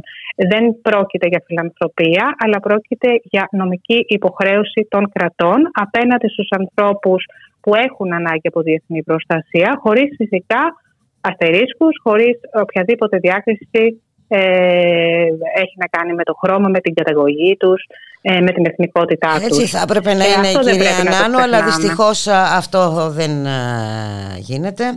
Ε, όλοι γνωρίζουμε πάρα πολύ καλά για την τακτική των επαναπροωθήσεων. Μάλιστα έχουμε και καταγγελίες ε, και για συμμετοχή και της ε, Frontex. Είναι ένα μεγάλο θέμα όλο αυτό. Η ευαισθησία δεν μπορεί να είναι ε, επιλεκτική. Έτσι, ε, και φυσικά σε όλο αυτό το ζήτημα ε, δεν μπορούμε να μην σημειώσουμε ότι βλέπουμε μια υποκρισία εκ μέρους της Δύσης. Ε, να σας ευχαριστήσω πάρα πολύ για την συνομιλία. Να είστε καλά. Και ε, εφόσον συνεχίζεται αυτή η κατάσταση και διωγγώνεται ε, το πρόβλημα, θα τα ξαναπούμε σίγουρα κάποια στιγμή. Να είστε καλά. Ευχαριστώ πάρα πολύ. Ευχαριστώ και εγώ. Γεια σας.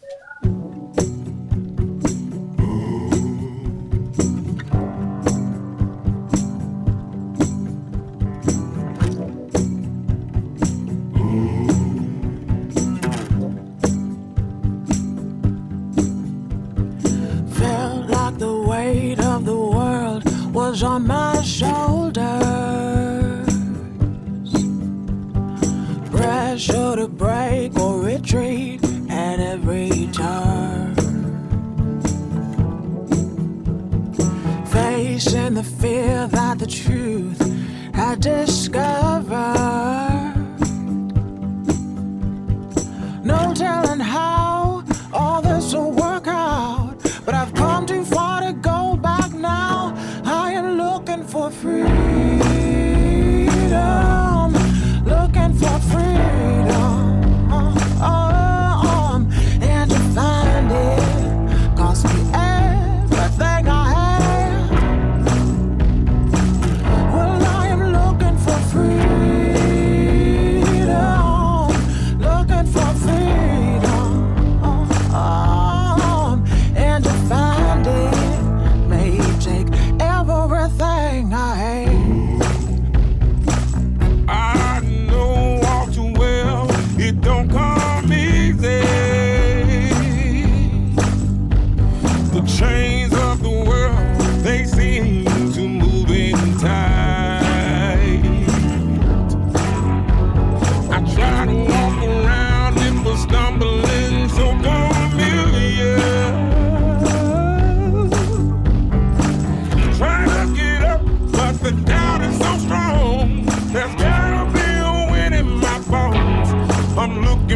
Freedom, looking for freedom, and to find that cost me.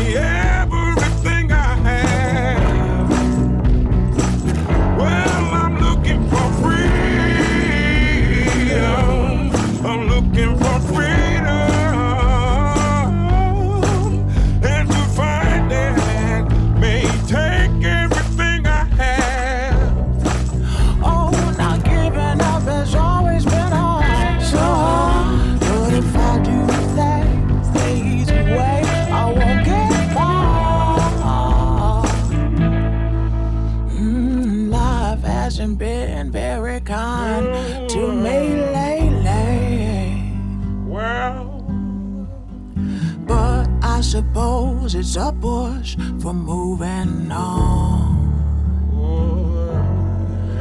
In time, the sun's gonna shine on me nicely. One day, yeah. Sun tells me good things are coming, and I ain't gonna not believe. Ραδιομέρα.gr, στον ήχο Γιώργος Νομικός, στην παραγωγή Γιάννα Θανασίου, στο μικρόφωνο η Μπουλίκα Μιχαλοπούλου. Ο πόλεμος πόλεμος, αλλά και οι δουλειές δουλειές, να μην ξεχνιόμαστε. Η κυβέρνηση συνεχίζει κανονικά τους σχεδιασμούς της. Πάμε προς νέα μείωση εισακτέων και συρρίκνωση των πανεπιστημίων. Να καλωσορίσουμε τον κύριο Δημήτρη Καλτσόνη, μέλος της εκτελεστικής γραμματείας της ΠΟΣΔΕΠ, καθηγητή θεωρίας κράτους και δικαίου στο Πάντιο Πανεπιστήμιο. Καλώς σας μεσημέρι, κύριε Καλτσόνη. Καλώς σας μεσημέρι. Οι προτεραιότητες της ε, κυβέρνησης ούτε αλλάζουν φυσικά, ε, ε, ούτε πάνε προς τα πίσω. Έτσι συνεχίζουν ε, κανονικά την πολιτική που έχουν χαράξει και σε ό,τι αφορά βέβαια ε, τη δημόσια παιδεία, τα πανεπιστήμια, τα σχολεία κτλ.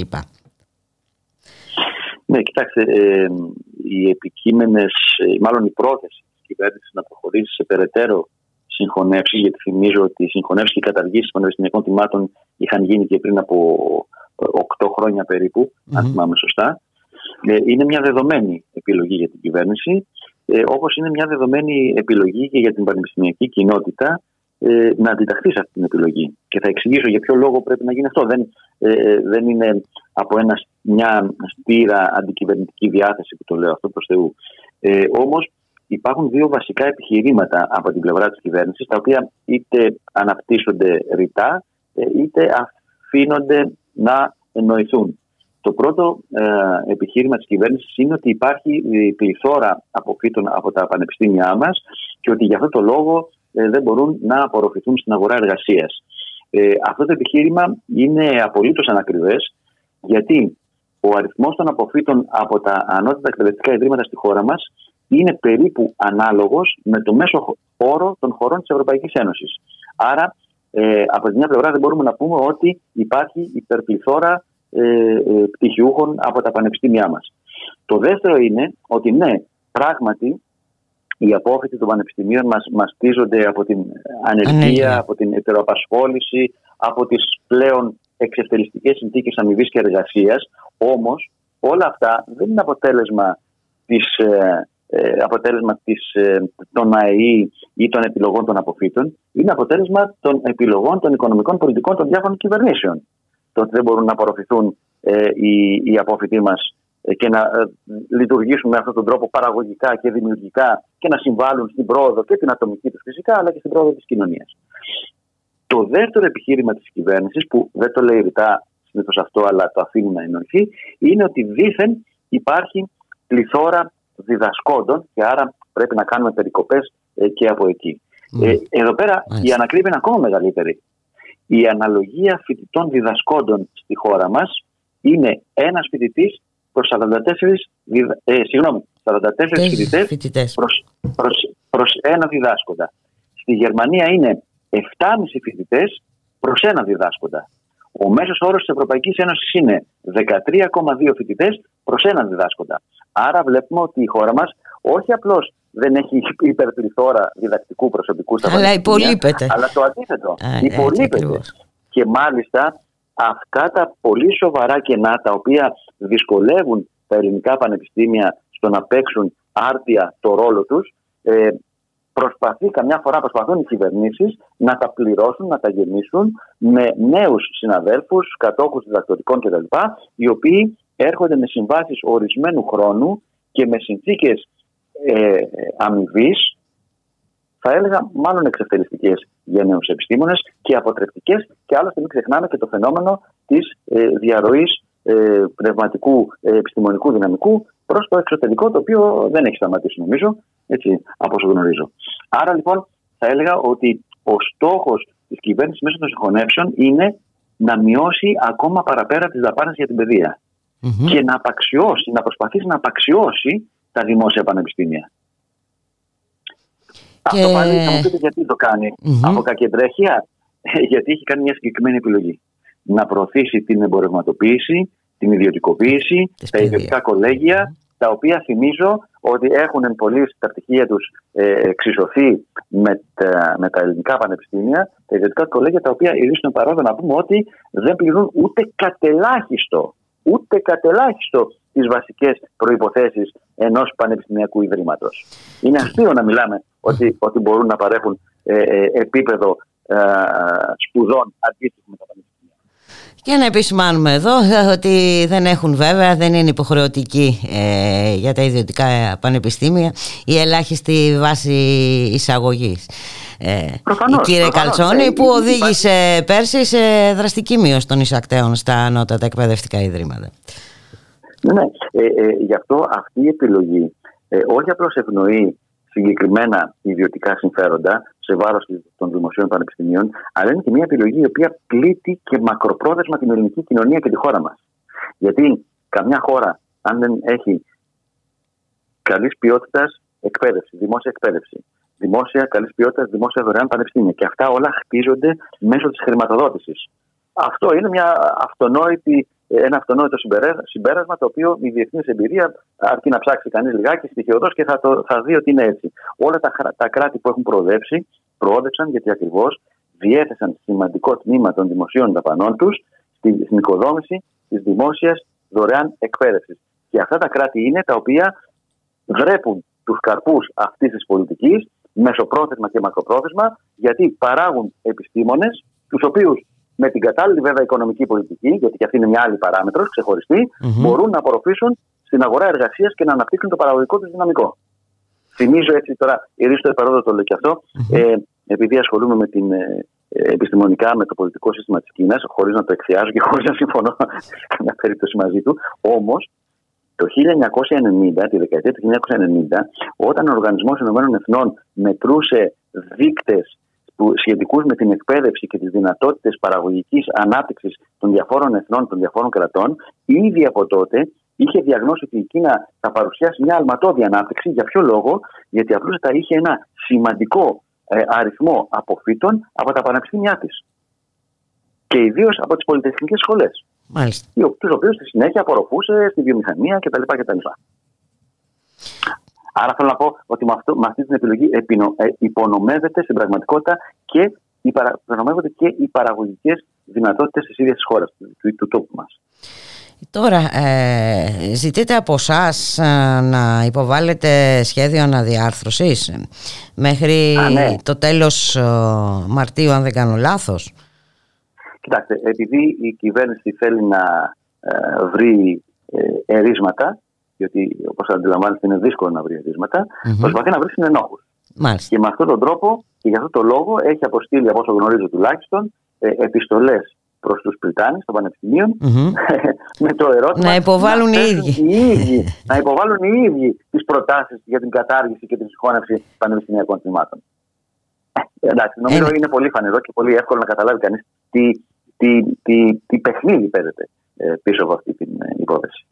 Και τι θα κάνετε, κύριε Καλτσόνη? Κάτι, γιατί εδώ πρέπει να υπάρξει κάτι, μια απάντηση. Ναι, πρέ, πρέπει να σας πω ότι προφανώς θα το συζητήσουμε και στο, στο επίπεδο της Ομοσπονδίας μας. Mm-hmm. Ε, θα είμαι ειλικρινής, δεν ε, είμαι πολύ αισιόδοξος για το τι ακριβώς εκεί ε, μπορεί να, να γίνει, τι, τι ακριβώς αποφάσεις μπορούν να πάρουν. Θα δούμε όμως, θα το συζητήσουμε και θα mm-hmm. δούμε. Mm-hmm. Ε, ωστόσο, έτσι κι αλλιώς υπάρχουν αρκετοί σύλλογοι πανεπιστημιακών, ε, οι οποίοι ε, δεν, σε καμιά περίπτωση δεν είναι διατεθειμένοι να αφήσουν ε, αδιαμαρτύρητα να περάσουν τέτοιου είδους, να, να γίνει ένα ακόμα βήμα προς την ε, καταστροφή και την απαξίωση του δημόσιου πανεπιστημίου. Ε, και είναι αρκετοί αυτοί οι σύλλογοι ανά την Ελλάδα, ε, που νομίζω ότι μαζί με τους φοιτητές, μαζί με την πανεπιστημιακή κοινότητα, αλλά κυρίως πρέπει μαζί με την κοινωνία ολόκληρη, γιατί την αφορά όλη την κοινωνία, αφορά τους γονείς των φοιτητών, αφορά τους γονείς των μαθητών που θα προσπαθήσουν να μπουν στα πανεπιστήμια μας φέτος, του χρόνου ε, και τις επόμενες χρονιές, με όλη την κοινωνία, μια και όπως εξήγησα πριν, αυτό το ζήτημα αφορά το μέλλον της χώρας. Θα πρέπει λοιπόν όλοι αυτοί να καθίσουμε, να σκεφτούμε και να βρούμε τρόπους να ματαιωθεί αυτή η, η πρόθεση της κυβέρνησης. Να σας ευχαριστήσω πάρα πολύ για την συνομιλία, κύριε Καλτσόνη. Και εγώ, και εγώ σας ευχαριστώ πάρα πολύ. Καλή συνέχεια, να είστε καλά. Γεια σας. You tried to hold me down, so I became a soldier. Built up all these walls, and now I'm climbing over those nasty bees are tempting me. Oh Lord, but I ain't going back. You take me for a fool, that doesn't make me foolish. Told me I was wrong, passion made you ruthless, manipulate. It's just too late, oh Lord, cause I ain't going back no more. You're fueling up the flames, gonna show you what I made of. Breaking every chain that you put on me. You thought I wouldn't change, but I grew on you. Cause I will never be what you wanted. This fire, this fire, this fire's keeping me alive. Making me believe I couldn't do without you. Make it hard to leave, you think it's all about you. You know I'll never be what you wanted. This fire, this fire, this fire. I tried to get this way off of my shoulders, built up all my strength. I'm finally taking over. Complicate, I don't appreciate. Oh Lord, cause I ain't going back no more. You fuel it up, the flames gonna show you what I'm made of. Breaking every chain that you put on me. You thought I wouldn't change, but I grew on you. Cause I will never be what you wanted. This fire, this fire, this fire's keeping me alive. Making me believe I couldn't do without you. Make it hard to leave, you think it's all about you. You know I'll never be what you wanted. This fire, this fire, this fire's keeping me alive. Keeping me alive. Keeping me alive. This fire, this fire, this fire's keeping me alive. Breaking me, shaking me, shaping me into what I never wanted. Oh, breaking me, shaking me, making my beating heart a little stronger, stronger, stronger. Breaking every chain that you put on me. You thought I wouldn't change.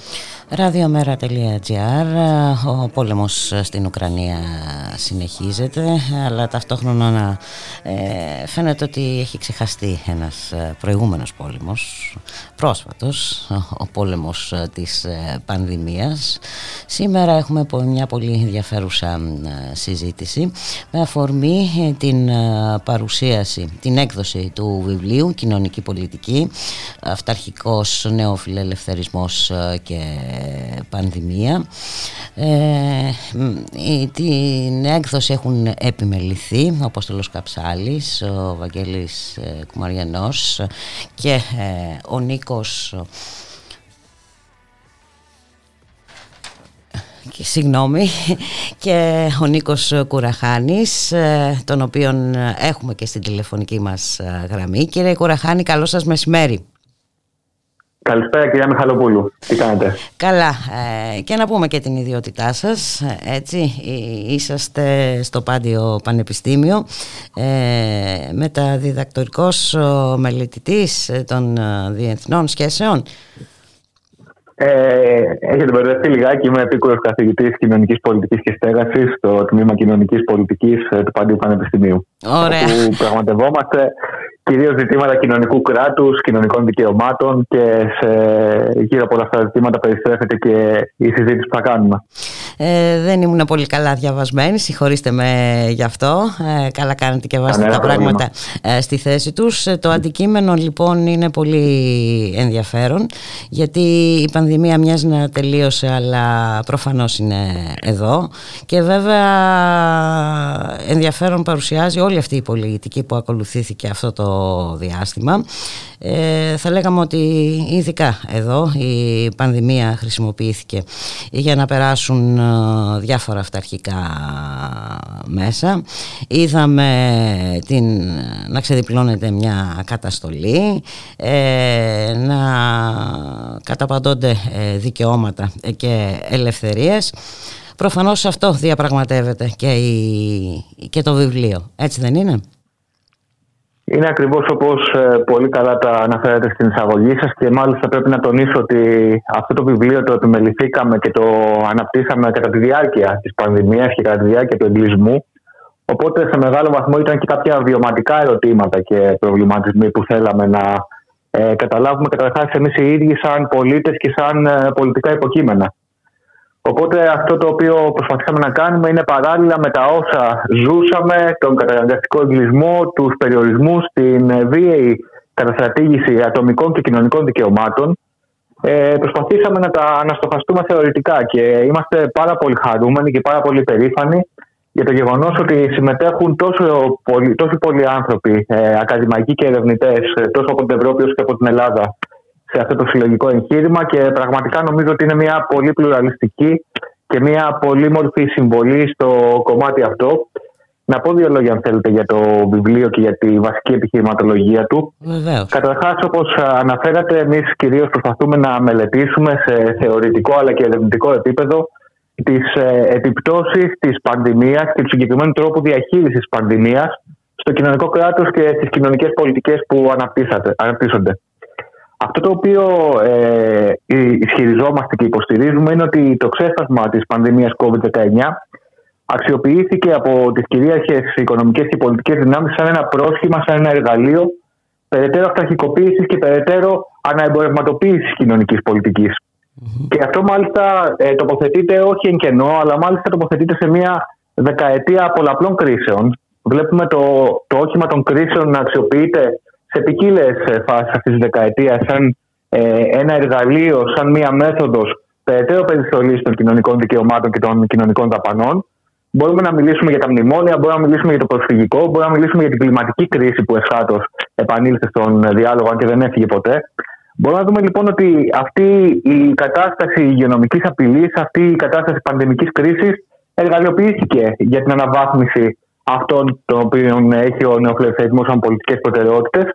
Και μάλιστα αυτό έγινε με έναν πολύ συγκεκριμένο τρόπο, ο οποίος προϋπάρχει της πανδημίας, αλλά στην πανδημία βλέπουμε να λαμβάνει χαρακτηριστικά κανονικότητας. Mm-hmm. Και αυτός ο τρόπος είναι η, η έκφραση, η έκφανση της ατομικής ευθύνης. Μέσω της ατομικής ευθύνης και μέσα από την ιδιότητα του υπεύθυνου πολίτη, είδαμε να νομοποιούνται πρακτικές τόσο καταστολής, όσο και καταστρατήγησης βασικών ε, πυλώνων που καθορίζουν την ανθρώπινη αξιοπρέπεια και την ανθρώπινη διαβίωση. Αντί, για αυτόν, αντί, αντί να ενδυναμώνεται το κοινωνικό κράτος και να ε, προχωράμε σε τόνωση ε, θεμελιωδών πτυχών αυτής της ε, διάστασης, όπως είναι η υγεία, όπως είναι η εκπαίδευση, όπως είναι οι χώροι εργασίας, όπως είναι τα μέσα μαζικής μεταφοράς, βλέπουμε να επιλέγεται ένα άλλο μοντέλο, το οποίο ε, προχωράει σε περαιτέρω ελαστικοποίηση των εργασιακών σχέσεων, περαιτέρω μείωση ή ρίκνωση του κοινωνικού κράτους. Και όλα αυτά στην Ελλάδα τα είδαμε πολύ πιο έντονα και πολύ πιο ε, οδυνηρά, πολύ πιο επώδυνα στις ζωές μας. Και το είδαμε πολύ χαρακτηριστικά στην περίπτωση ε, απαξίωσης του Εθνικού Συστήματος ε, Υγείας, κύριε Κουραχάνη. Και η απαξίωση του Εθνικού Συστήματος Υγείας, που στην αρχή μας ε, καλούσαν να βγαίνουμε και να χειροκροτάμε τους γιατρούς, και μετά τους, ε, ε, ήταν και οι ίδιοι υποκείμενα καταστολής. Αλλά φυσικά και μέσα στο σύνολο της κοινωνίας και του πληθυσμού της χώρας μας, όπου ο καταναγκαστικός εγκλισμός, ε, ο στιγματισμός της νεολαίας με τα κορονοπάρτι και με την στοχοποίηση διάφορων ηλικιακών ομάδων στο ότι μεταδίδουν τον ιό, ε, η απαγόρευση των διαδηλώσεων, μην τα ξεχνάμε, όλα αυτά ήταν ένα χρόνο πριν. Έτσι. Mm-hmm. Ε, η εν γέννη αστυνομοκεντρική διαχείριση της πανδημίας, ότι αντί να προσλαμβάνουμε υγειονομικούς, προσλαμβάνουμε αστυνομικούς, και ακόμα και τα περιστατικά αστυνομικής βίας και αυθαιρεσίας, οι ξυλοδαρμοί πολιτών. Ε, Η κοινική διαχείριση του προσφυγικού, που πλέον έχει φύγει εντελώς στο διάλογο, ήταν ένα από τα πρώτα ζητήματα λίγο πριν την πανδημία και στο πώς εργαλειοποιούνταν εκατέρωθεν και από την Ελλάδα και από την Τουρκία στην εξυπηρέτηση πολιτικών στοχεύσεων. Όλα αυτά λοιπόν είναι ζητήματα τα οποία τα βιώσαμε σε πολύ πυκνό πολιτικό χρόνο, και μάλιστα νομίζω ότι έχει έρθει μια στιγμή που μπορούμε να τα επεξεργαστούμε και να τα αναστοχαστούμε κριτικά, να βγούμε στο δημοσιολόγο και να ε, πάρουμε θέση επάνω σε αυτά τα ζητήματα. Και κάτι τέτοιο προσπαθεί και αυτός ο συλλογικός τόμος που επιμεληθήκαμε, και με μεγάλη χαρά πλέον το δίνουμε στο κοινό για να συζητήσουμε μαζί του και να αναπτύξουμε έναν διάλογο με μια συγκεκριμένη ε, οπτική και τοποθέτηση. Και μάλιστα παρουσιάζει και ένα ιδιαίτερο ενδιαφέρον με βάση και αυτά που γίνονται σήμερα, ε, κύριε Κουραχάνη. Έτσι, εννοώ βέβαια τον πόλεμο στην Ουκρανία, τον πόλεμο προπαγάνδας, τον fake news και όλα αυτά. Ε, κοιτάξτε, την τελευταία δεκαετία βιώνουμε μια συγκυρία που πραγματικά λέμε κάθε φορά ότι δεν υπάρχει χειρότερο και τελικά καταλήγουμε να διαψευδόμαστε. Ε, να θυμηθούμε καταρχάς από την εποχή των μνημονίων και τη λιτότητα που επέφεραν, η οποία σε καμία περίπτωση δεν έχει ε, φύγει από τις ζωές μας, όπου λέγαμε ότι δεν υπάρχει τίποτα χειρότερο. Τι χειρότερο να ζήσουμε, δούμε τους χειρότερους καιρούς. Μετά είδαμε ότι με το προσφυγικό και τον τρόπο διαχείρισης του προσφυγικού από την Ευρωπαϊκή Ένωση υπάρχουν και χειρότερες μοίρες και χειρότερη ε, συνθήκη διαβίωσης για κάποιους άλλους ανθρώπους. Στη συνέχεια, με όλα αυτά τα οποία ζούμε στα κλιματικά, βλέπουμε και πάλι ότι η κλιματική κρίση είναι μια πραγματικότητα την οποία θα πρέπει να ε, βρούμε τρόπους να αντισταθούμε και να αλλάξουμε τις κατεστημένες και παγιωμένες συνθήκες στο οικονομικό και παραγωγικό μοντέλο. Ανταυτού, φυσικά, ανταυτού μια βλέπουμε μια, ε, ε, να χαρακτηρίζεται η πυρηνική ενέργεια ως ε, πράσινη.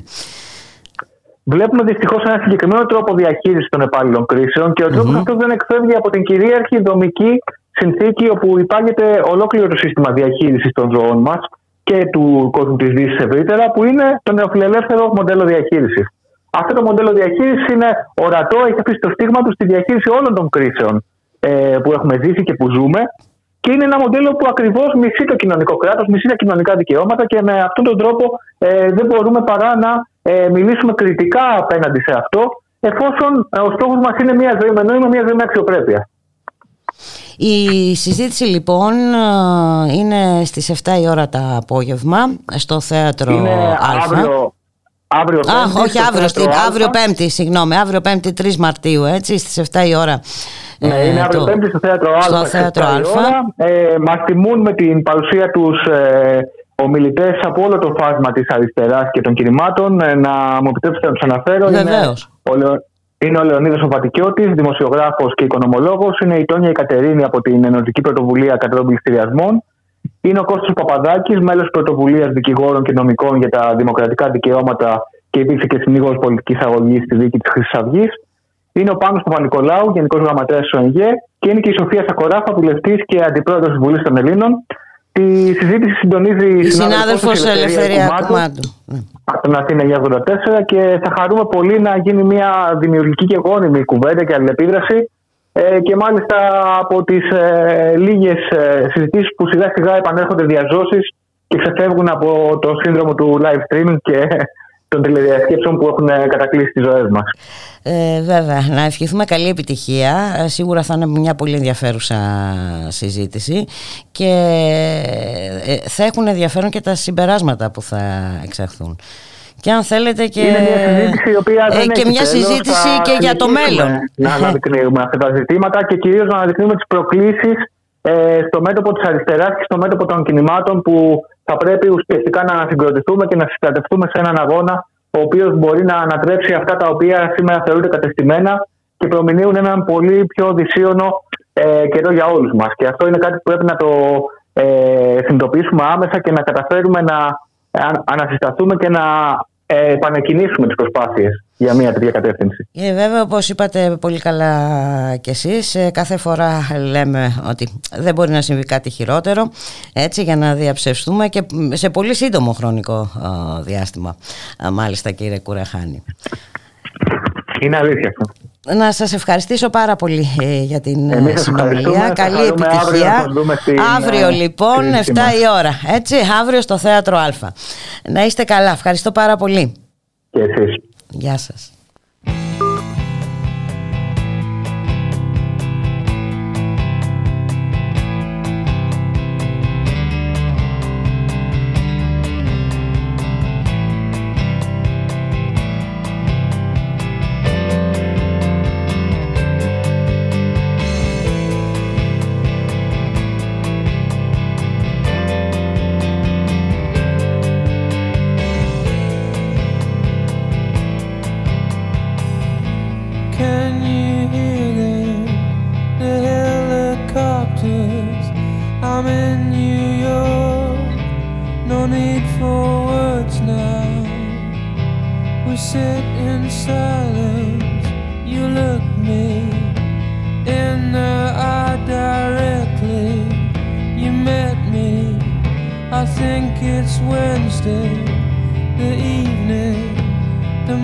We're in an old. The city's sunset over me.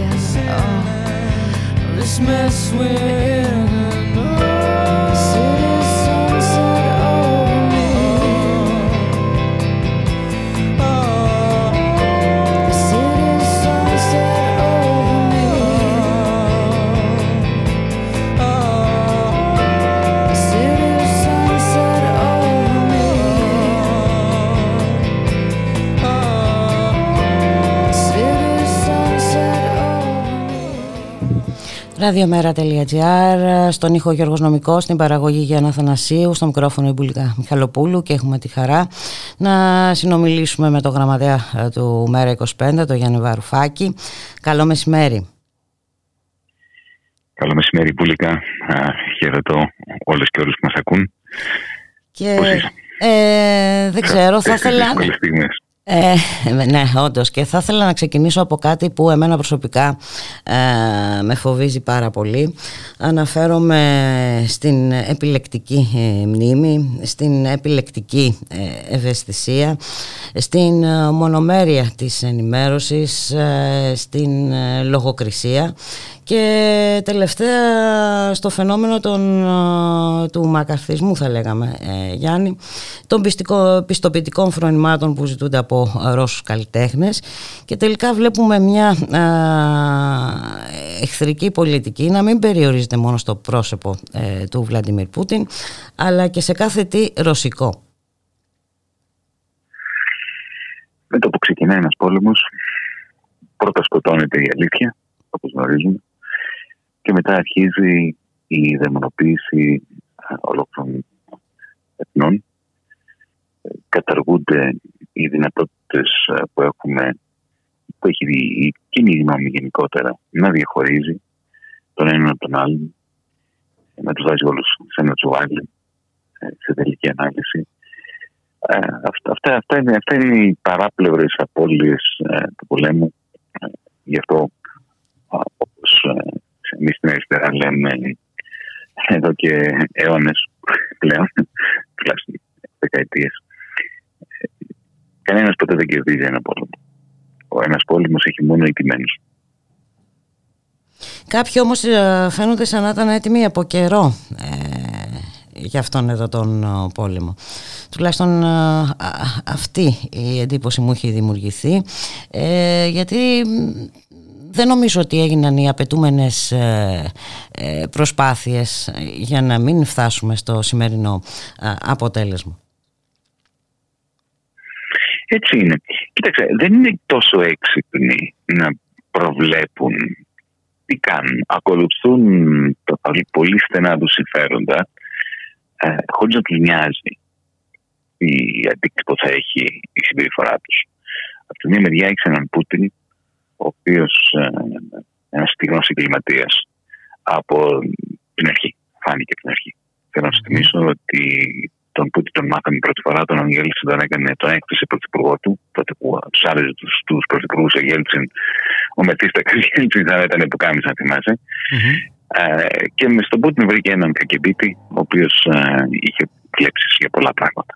Δεν ήταν απλά ένας ε, ίσκος του Γέλτσιν, ε, ήθελε να γίνει χαλίψη τη θέση του χαλίφη και να μείνει στην ιστορία σαν ο άνθρωπος ο οποίος ε, επανασύστησε κάτι μεταξύ της τσαρικής ε, αυτοκρατορίας και της Σοβιετικής Ένωσης. Και το πρώτο πράγμα που έκανε, γιατί το ξεχνάμε αυτό, πολύ καλά δεν το θυμάσαι, ουσιαστικά σκότωσε Ρώσους, τίναξε στον αέρα κάποιες πολυκατοικίες στη Μόσχα για να ρίξει το φταίξιμο σε Τσετσένους αντάρτες. Το ξέρουμε τώρα πια, ότι ήταν οι δικοί του άνθρωποι που βάλανε, ήταν σαμποτάζ ε, από τις ρωσικές μυστικές υπηρεσίες. Η δολοφονία αυτών των Ρώσων πολιτών, μόνο και μόνο για να ρίξεις στους Τσετσένους για να δικαιολογήσεις την εισβολή στη Τσετσενία. Με αποτέλεσμα να σκοτώνουν διακόσιες πενήντα χιλιάδες Τσετσένοι, να ισοπεδώσει τον Κρόσνη και όλα αυτά για να αναδειχθεί ως ο πρώτος μετασοβιετικός Ρώσος πρόεδρος, ο οποίος πήρε πίσω ένα κομμάτι γης το οποίο είχε χάσει η Σοβιετία. Αυτός είναι ο Πούτιν. Ο Πούτιν λειτουργεί συστηματικά προς αυτή την κατεύθυνση. Προτιμάει να πετυχαίνει τους στόχους τους χωρίς θύματα, αλλά άμα χρειαστεί και θύματα δεν έχει κανένα πρόβλημα, το έχει αποδείξει από τότε. Mm-hmm. Την άλλη μεριά έχεις οι ΗΠΑ, οι οποίες συστηματικά, και πρέπει να πω, αρχής γενομένης με, με την κυβέρνηση Κλίντον και βέβαια μετά πολύ περισσότερο με τον Μπούς τον νεότερο, καταστρατηγούν τις συμφωνίες που είχαν με τον Γκορμπατσόφ αρχικά και τον Γέλτσιν μετά για μη επέκταση της αμερικανικής ε, πολεμικής μηχανής τις ανατολικές χώρες που συνορεύουν με την Σοβιετική Ένωση με τη Ρωσία. Ε, αρχίζει ο Κλίντον.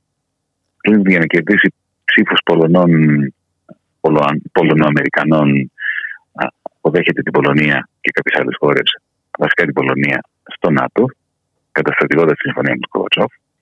Και μετά αρχίζει αυτή η κίνηση προς Ανατολάς, η επέκταση του ΝΑΤΟ, μια Ευρωπαϊκή Ένωση η οποία γίνεται ουρά των ΗΠΑ, τσιμουδιά, δεν καταλαβαίνουν, οι φρέντ δείχνουν ότι καταλαβαίνουν τι σημαίνει αυτό, ότι έτσι εξωθεί στον Πούτιν σε, στο να τραβήξει μια κόκκινη γραμμή και να πει αν περάσει από εδώ πάμε για πόλεμο, κάτι το οποίο έγινε. Mm-hmm. Είναι βήμα-βήμα. Mm-hmm. Ε, δεν, εγώ δεν πιστεύω ότι κανένας ούτε στην, ε, στην Αμερική ούτε στην Ευρωπαϊκή Ένωση είπε πάμε για πόλεμο. Δεν συνέβη ποτέ αυτό.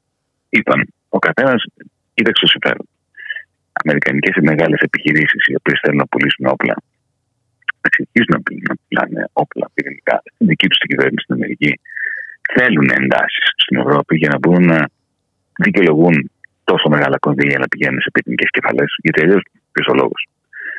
Ε, από την άλλη μεριά έχεις έναν Πούτιν ο οποίος θέλει να εξασφαλίσει τη θέση του στα βιβλία της ιστορίας, να ενδυναμώσει το καθεστώς του μέσα από εντάσεις.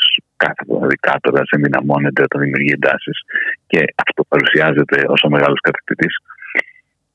Βήμα, βήμα, βήμα φτάνουμε τώρα να έχουμε ολοκληρωτικό πόλεμο στο κέντρο της Ευρώπης. Και να μιλήσουμε λίγο για την Ευρώπη, εκεί που θα μπορούσε να αρχίσει μια συζήτηση για την αναγκαιότητα ή μη του ΝΑΤΟ. Ε, έχουμε χθες να χαρακτηρίζεται το ΝΑΤΟ από το Ευρωπαϊκό Κοινοβούλιο θεμέλιο της συλλογικής άμυνας. Ε, Γιάννη. Αυτό πέτυχε ο Πούτιν τελικά. Νομιμοποίησε το ΝΑΤΟ. Ήταν κάτι που οι ατλαντιστές εντός της Ευρωπαϊκής Ένωσης, συγκεκριμένα Δανείοι, Ολλανδοί, όχι όλοι, αλλά ένα μεγάλο κομμάτι του καθεστώτος της Δανίας, της Ολλανδίας, οι Βρετανοί που βεβαιωθήκαν την Ευρωπαϊκή Ένωση, έτσι, ε, ήταν πάντα ατλαντιστές. Κόντρα στη, στη γαλλική αστική τάξη, η οποία έβλεπε πάντα με σκεπτικισμό τον ΝΑΤΟ, σε μεγάλα κομμάτια του γερμανικού κατεστημένου που ήθελε και αυτό μια διαφορετική αντιμετώπιση, θα ήθελε μια πιο ανεξάρτητη εξωτερική πολιτική, να μην σέρνεται, να μην είναι ουρά του ΝΑΤΟ. Mm-hmm. Ο Πούτιν εισβάλλοντας στην Ουκρανία ε, ουσιαστικά νομιμοποίησε το ΝΑΤΟ και τώρα πλέον, να σου μιλήσω και του προσωπικού, ακόμα και εντός της αριστεράς, κομματιών της αριστεράς, σε όλη την Ευρώπη, το ντι εμ είκοσι πέντε πλήττεται αυτή τη στιγμή, επειδή καταδικάζουμε ταυτόχρονα τον Πούτιν και τον ΝΑΤΟ. Ε, Σύντροφοι μας στην Πολωνία ε, έτρεχαν και ενστάσεις απέναντι στην προοδευτική τη εθνή και απέναντι στον ντι εμ είκοσι πέντε, ότι δεν, δεν αγκαλιάζουμε τον ΝΑΤΟ, σιγά που θα αγκαλιάζουμε τον ΝΑΤΟ. Εμείς καταλαβαίνουμε τους Πολωνούς βέβαια, γιατί έχουν υποστεί δεκαετίες ολόκληρες πογκρόμ από Ρώσους κατακτητές. Αλλά άλλο αυτό και άλλο να λες ότι το ΝΑΤΟ είναι η λύση. Δεν είναι η λύση. Το ΝΑΤΟ ενδυναμώνει και εντείνει το πρόβλημα. Γιατί το ΝΑΤΟ που μπήκε ο, ο Πούτιν στην Ουκρανία, αυτό ήταν η επιλογή του, του Πούτιν. Όμως το ΝΑΤΟ δημιούργησε τις εντάσεις mm-hmm. που ο Πούτιν μετά εκμεταλλεύτηκε με τον τρόπο που τις εκμεταλλεύτηκε. Ε, και βέβαια η Ευρώπη που βλέπουμε σήμερα δεν έχει καμία σχέση με την Ευρώπη που περιγράφει η ιδρυτική της διακήρυξη της, Ενωμένης, Ευρωπαϊ, της Ευρωπαϊκής Ένωσης, ε, Γιάννη. Ε, και δεν ξέρω, ε, θα ήθελα να, και την εκτίμησή σου για την α, απόφαση της ε, Γερμανίας, έτσι, να αυξήσει τις ε, αμυντικές της δαπάνες. Μιλάμε για ένα πολύ μεγάλο ποσό, για εκατό δισεκατομμύρια. Ναι. Καταρχάς, όσον αφορά την, το πρώτο σκέλος της ερώτησής σου, είναι ξεκάθαρο ότι η Ευρωπαϊκή Ένωση έχει αποτύχει η μία υπόσχεση που έχει δώσει στους λαούς της Ευρώπης. Μία υπόσχεση έδωσε το χίλια εννιακόσια πενήντα, όταν άρχισε να δημιουργείται αυτό το πράγμα που λέμε σήμερα. Να αποτρέψει τους πολέμους στο, στο έδαφος της Ευρωπαϊκής. Απέτυχε. Και απέτυχε, απέτυχε γιατί, γιατί ποτέ δεν διαχώρισε τη θέση της από τις ΗΠΑ. Οι ΗΠΑ δεν θέλανε ειρήνη στην Ευρωπαϊκή Ήπειρο.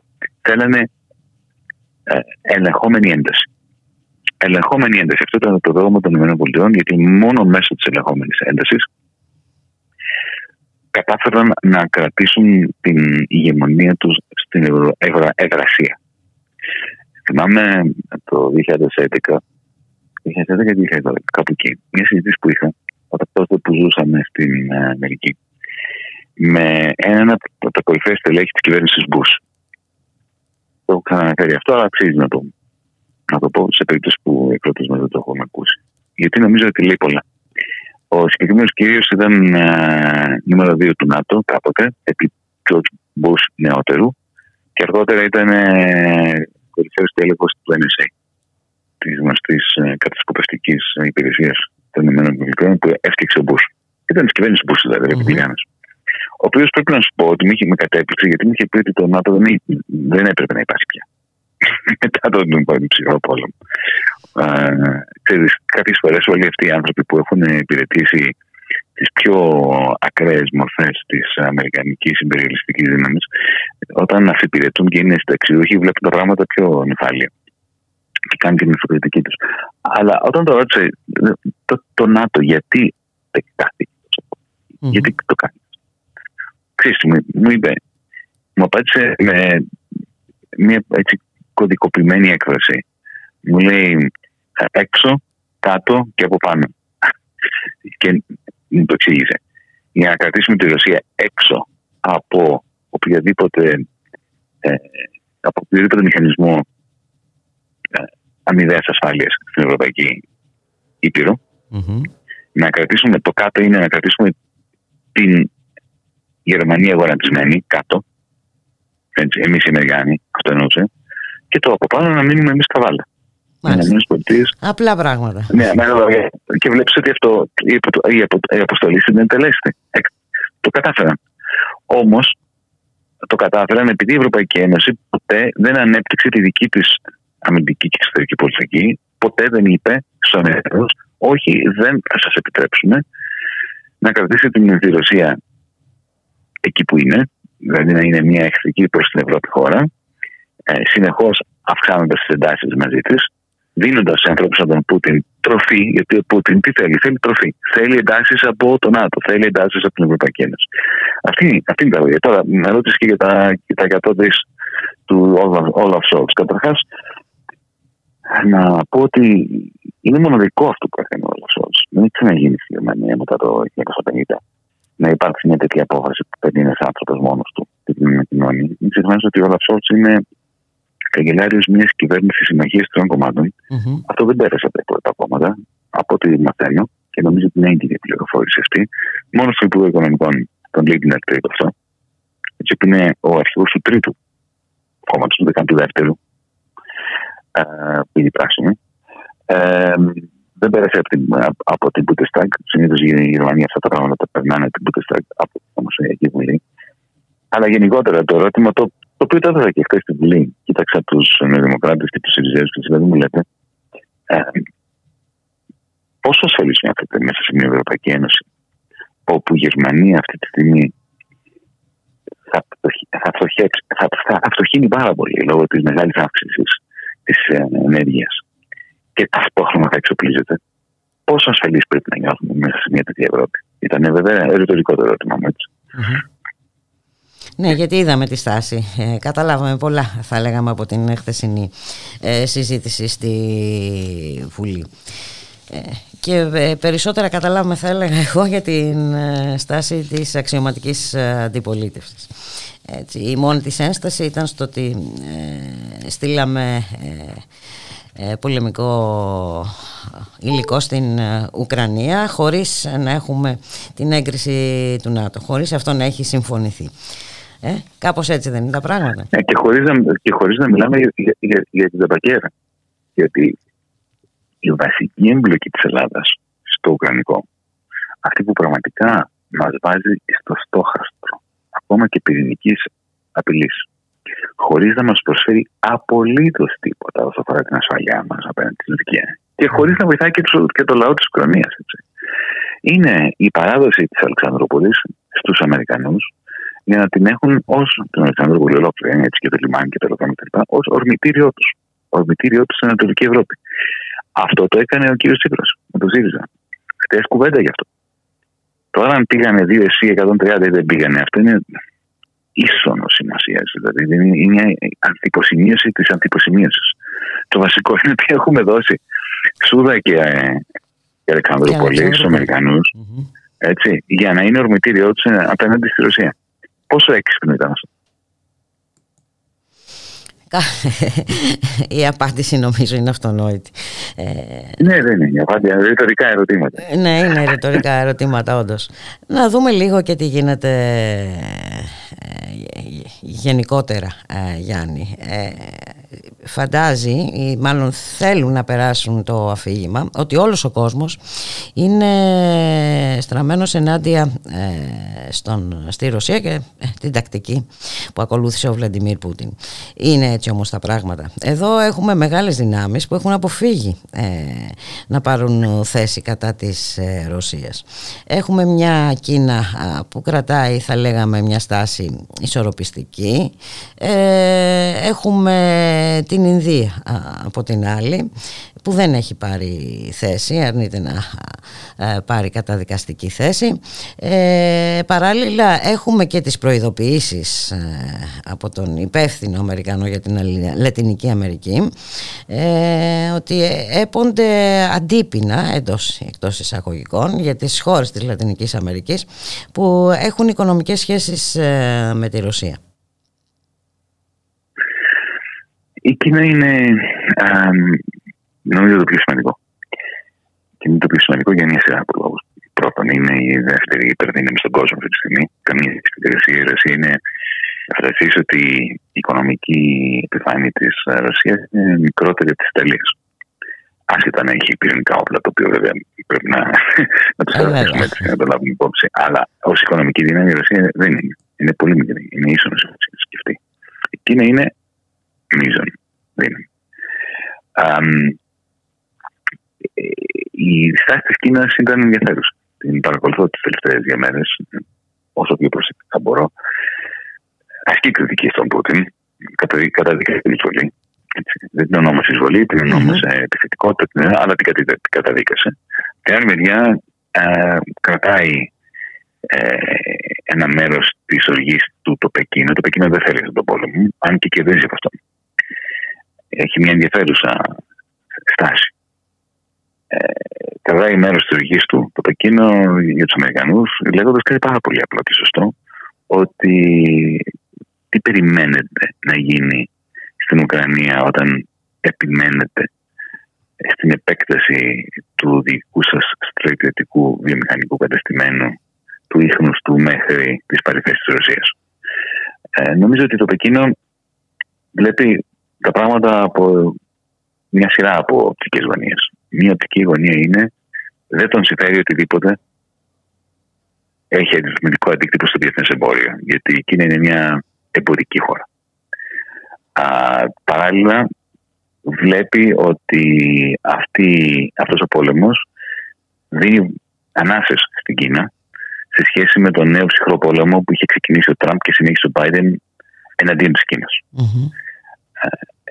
Τρίτον, ενισχύει πάρα πολύ νομισματικά, οικονομικά, νομισματικά την Κίνα στο βαθμό που η Ρωσία θα αναγκαστεί να στραφεί στους Κινέζους για χρήση του ψηφιακού νομίσματος το οποίο έχουν δημιουργήσει οι Κινέζοι, η Κεντρική Τράπεζα της Κίνας, εδώ και δύο-τρία χρόνια.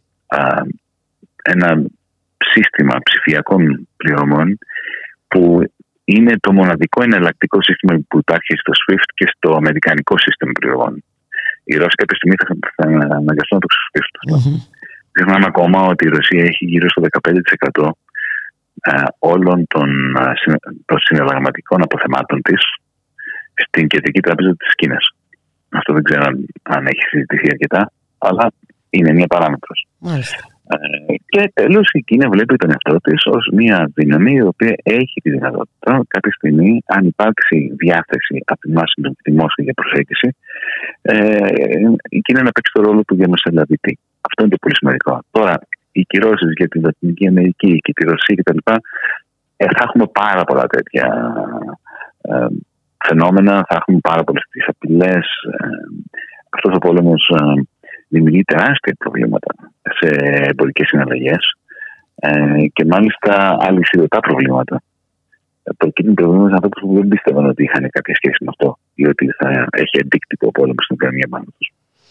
Και βέβαια σε ό,τι μας αφορά, ο Κυριάκος Μητσοτάκης μας προειδέασε χθες ότι θα πληρώσουμε και εμείς το τίμημα, ε, το οποίο χαρακτήρισε προσωρινό βέβαια.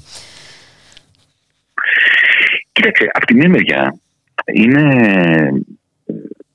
ένας υπεύθυνος αρχηγός, όχι την υπεύθυνος του κ. Μητσοτάκη, αλλά α, ας μιλήσουμε έτσι γενικά. Λέμε ένας υπεύθυνος ναι. πρωθυπουργός, πρόεδρος, αρχηγός πρέπει να πει την αλήθεια στο λαό του και να πει ότι ξέρεις κάτι, εδώ έχουμε πόλεμο, α, τα πράγματα δυσκολεύουν. Θα πληρώσουμε όλοι ένα, ένα αντίτιμο. Ο πόλεμος δεν αφήνει πίσω του παρά μόνο οι τιμένους. Και όλοι θα, θα υποφέρουμε από αυτόν. Είναι αλήθεια αυτό. Όμως, ο συγκεκριμένος πρωθυπουργός, ο κ. Μητσοτάκης, κάνει κάτι πολύ πιο ύπουλο.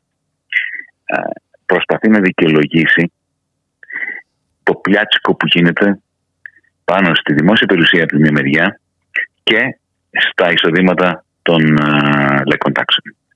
Μόλις προχθές, μπουλικά, ολοκληρώθηκε η πώληση του ηλεκτρικού δικτύου της χώρας, του ΔΔΕ, σε μια εταιρεία με το όνομα Macquarie, Macquarie Asset Management. Ε, επειδή αυτή την εταιρεία δεν ξέρω πολύ καλά, κρατάει η σκούφια της από την Αυστραλία, που είναι μια χώρα που, όπως ξέρεις, είναι πολύ κοντά μου, έχω ζήσει πολλά mm. χρόνια εκεί, είμαι και υπήκοος κιόλας. Ακόμα έχω ένα διαβατήριο από εκεί, εγώ θα του που ζούσα εκεί. Η Macquarie είναι το πιο κολοβό από όλα τα φίδια τα οποία προέκυψαν από την έρημο της Αυστραλίας. Είναι προαιώνιας τράπεζας της Macquarie Bank. Ε, είναι το αντίστοιχο της Goldman Sachs της Αυστραλίας. Είναι πανδρομική. Mm. Είναι σχεδόν αγγίζει τα όρια του κακουργήματος, αυτά που κάνει η Macquarie. Τα καλύτερα παιδιά Καλό... βρήκε δηλαδή. Είναι τα καλύτερα παιδιά. Και το είπα και στις βουλήκτες. Υπάρχει ένα, μιας και μιλάμε στο ραδιόφωνο, έτσι, και αγαπάμε το ραδιόφωνο. Ε, υπάρχει μια ε, εκπομπή ωριαία που βγήκε στο κρατικό κανάλι της Αυστραλιανής ε, ραδιοτηλεόρασης, το έι μπι σι. Είναι, είναι το μπι μπι σι της Αυστραλίας. Είναι εξαιρετικό κανάλι. Οι συνάδελφοί σου εκεί κάνανε ερευνητική δημοσιογραφία και κάνανε μια ωριαία εκπομπή για τη Macquarie. Mm-hmm. Όποιος θέλει ας ψάξει, έι μπι σι να βάλετε, Macquarie, Ε, και θα το δείτε. Έτσι. Ε, είναι μία ώρα κόλαφος για αυτή, για αυτή τη συγκεκριμένη εταιρεία. Σε αυτή την εταιρεία η Μητσοτάκης ΑΕ έδωσε το ηλεκτρικό δίκτυο της Ελλάδας προχτές, πριν σαράντα οκτώ ώρες. Τι άλλο να πω.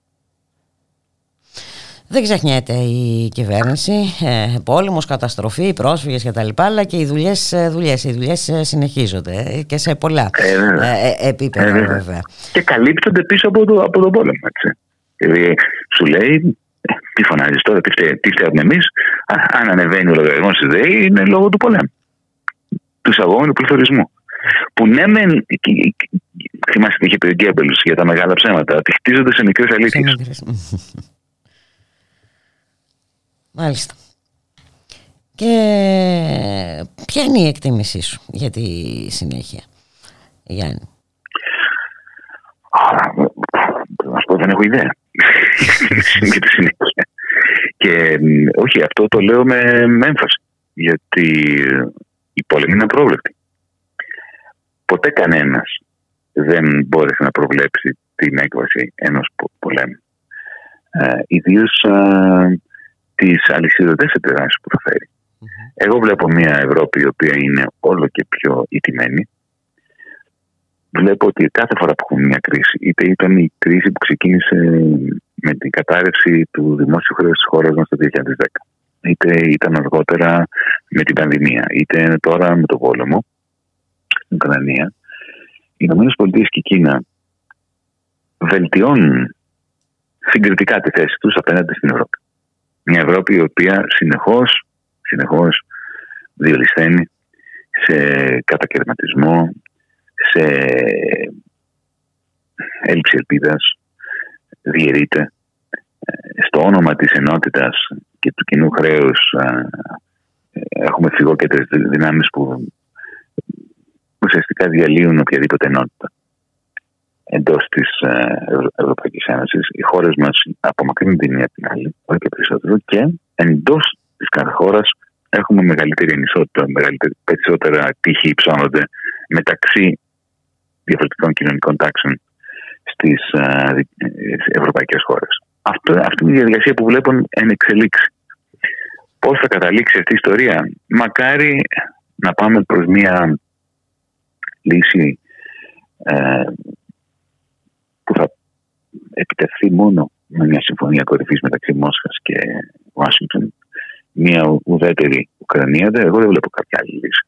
Mm-hmm. Αν δεν υπάρχει αυτή η λύση μιας ουδέτερης αποστρατιωτικοποιημένης Ουκρανίας, όπου οι Ουκρανοί ζήσουν ελεύθερα και, και με βοήθεια και από εμάς, από την Ευρωπαϊκή Ένωση, για την ανοικοδόμηση, αυτή είναι, αυτή θα είναι η ιδανική λύση.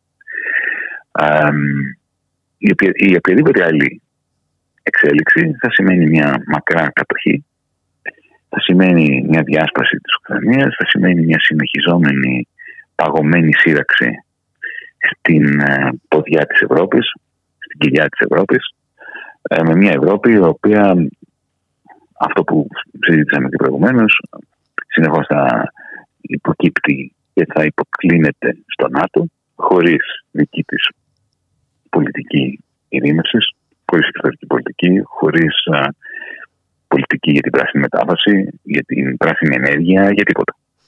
Αυτό είναι δυστυχώς. Και... Γι' αυτό παλεύουμε την είκοσι πέντε, γι' αυτό παλεύουμε τη Μέρα είκοσι πέντε, για να υπάρξει προοπτική. Γιατί τη βλέπουμε να διολυσθένει συνεχώς σε διάφορα ζητήματα. Γιατί να πρωτομιλήσουμε τώρα για τα κοινωνικά δικαιώματα, για τις ελευθερίες? Εδώ έχουμε αποφάσεις να κλείσουν ρωσικά μέσα ενημέρωσης. Εδώ. Ε... Το οποίο είναι πολύ ενδιαφέρον, έτσι. Για, για πάρ' το αυτό, γιατί με ενδιαφέρει, με ενδιαφέρει πολύ που το έθεσες και φαντάζομαι και εσύ, δημοσιογράφος, πρέπει να είσαι έξαλλη με αυτό. Πολύ σωστά. Γιατί είναι καταπληκτικό, έτσι, στο όνομα της πολυφωνίας και του πλουραλισμού, για τον οποίο υποτίθεται ότι παλεύουμε και είμαστε διατεθειμένοι να δώσουμε και την τελευταία ανίδα του αίματός μας ως Ευρωπαίοι, εμ, σταματάμε το, την πολυφωνία και τον πλουραλισμό. Εγώ, για παράδειγμα, έτσι, εγώ θα θέλω, απαιτώ το δικαίωμά μου mm-hmm. να, να διαβάζω την προπαγάνδα του Πούτιν. Θέλω να διαβάζω την προπαγάνδα του Πούτιν. Θέλω να διαβάζω, όχι επειδή ακολουθώ τον Πούτιν, Αλλά θέλω να δω τι λέει. Ε, εν πάση περιπτώσει, μπορείς να διακρίνεις και μερικά πράγματα μέσα από την ενημέρωση. Να το πω διαφορετικά. Ναι, ακριβώς. Και τις διαφορετικές προσεγγίσεις. Θέλω να διαβάζω τα κείμενα του εχθρού. Θέλω να ακούω να μιλάει. Γιατί πώς αλλιώς θα, θα, θα, θα διακρίνω αυτό που λες, τις αδυναμίες του, το, το που το πηγαίνει, την προπαγάνδα του. Θέλω να, δια, να ακούω την προπαγάνδα του Πούτιν. Όπως για παράδειγμα, απαιτώ το δικαίωμά μου να διαβάζω το Mein Kampf του Χίτλερ. Αν έρθει κάποιος και μου πει δεν διαβάζει το Mein Kampf του Χίτλερ, θα μου πει τι κάνω να μου σταματήσει να διαβάζει το Mein Kampf του Χίτλερ. Θέλω να το διαβάσω για να θυμίζω στον εαυτό μου πόσο παρανοϊκός και πόσο μισάνθρωπος ήταν. Θα μου πεις εσύ εμένα δεν διαβάζω το Mein Kampf του Χίτλερ. Αυτό είναι τώρα, ότι θέλουν να μας περάσουν τη μία άποψη, την ε, μία γνώμη, την, ε, τη δική τους αφήγηση για τα γεγονότα. Ε, ναι, αλλά αυτή είναι η μεγαλύτερη επιβεβαίωση του Πούτιν. Α, ναι, αυτό ακριβώς ήθελα. Ο Πούτιν μπορεί με την εισβολή του στην Ουκρανία να περιχαράκωσε την Δύση. Απ' την άλλη πλευρά... Ναι, δεν είναι... Ακριβώς. Είναι... Αυτό, έτσι, αυτό το κακό με τον πόλεμο. Ότι στον πόλεμο κερδίζουν κακοί και τις ζήμιες. Ε, και χάνουμε όλοι, χάνουμε όλοι οι υπόλοιποι. Ε, χάνουμε όλοι οι υπόλοιποι. Ε, δεν μπορώ να μην αναφερθώ και στο θέμα των προσφύγων. Ε, βλέπουμε και καλώς βλέπουμε να εκδηλώνεται μια αλληλεγγύη και μια ευαισθησία για τους πρόσφυγες από την Ουκρανία. Από την άλλη δεν μπορούμε να μην ε, δούμε τι... τακτική ακολουθείται απέναντι στους άλλους πρόσφυγες, τους πρόσφυγες με ένα άλλο χρώμα. Χθες πρόσφατα είχαμε ένα ναυάγιο στη Λέσβο ε, και βέβαια έχουμε και καταγγελίες ότι ακόμα και σε αυτές τις στιγμές ε, εμποδίζεται η, η πρόσβαση. Βέβαια, ε, έχουμε τις επαναπροωθήσεις, αλλά και από τους πρόσφυγες που έρχονται από την Ουκρανία. Υπάρχουν άνθρωποι οι οποίοι ε, βρέθηκαν εκεί για σπουδές κτλ. Και, και επειδή είναι μαύροι δεν τους επιτρέπεται ε, να διαβούν τα σύνορα. Ναι. Έτσι είναι, έτσι είναι. Δυστυχώς αυτή είναι η κατάσταση. Η κατάσταση είναι ότι, κοίταξε, επιλέγουν θύματα. Υπάρχουν τα, τα, τα, τα θύματα που είναι της μόδας και τα θύματα που δεν είναι της μόδας. Αν είσαι ε, Ουκρανός αυτή τη στιγμή, είσαι ήρωας όταν φτιάχνεις βόμβες Μολότοφ, το είπα και σε βουλευτές.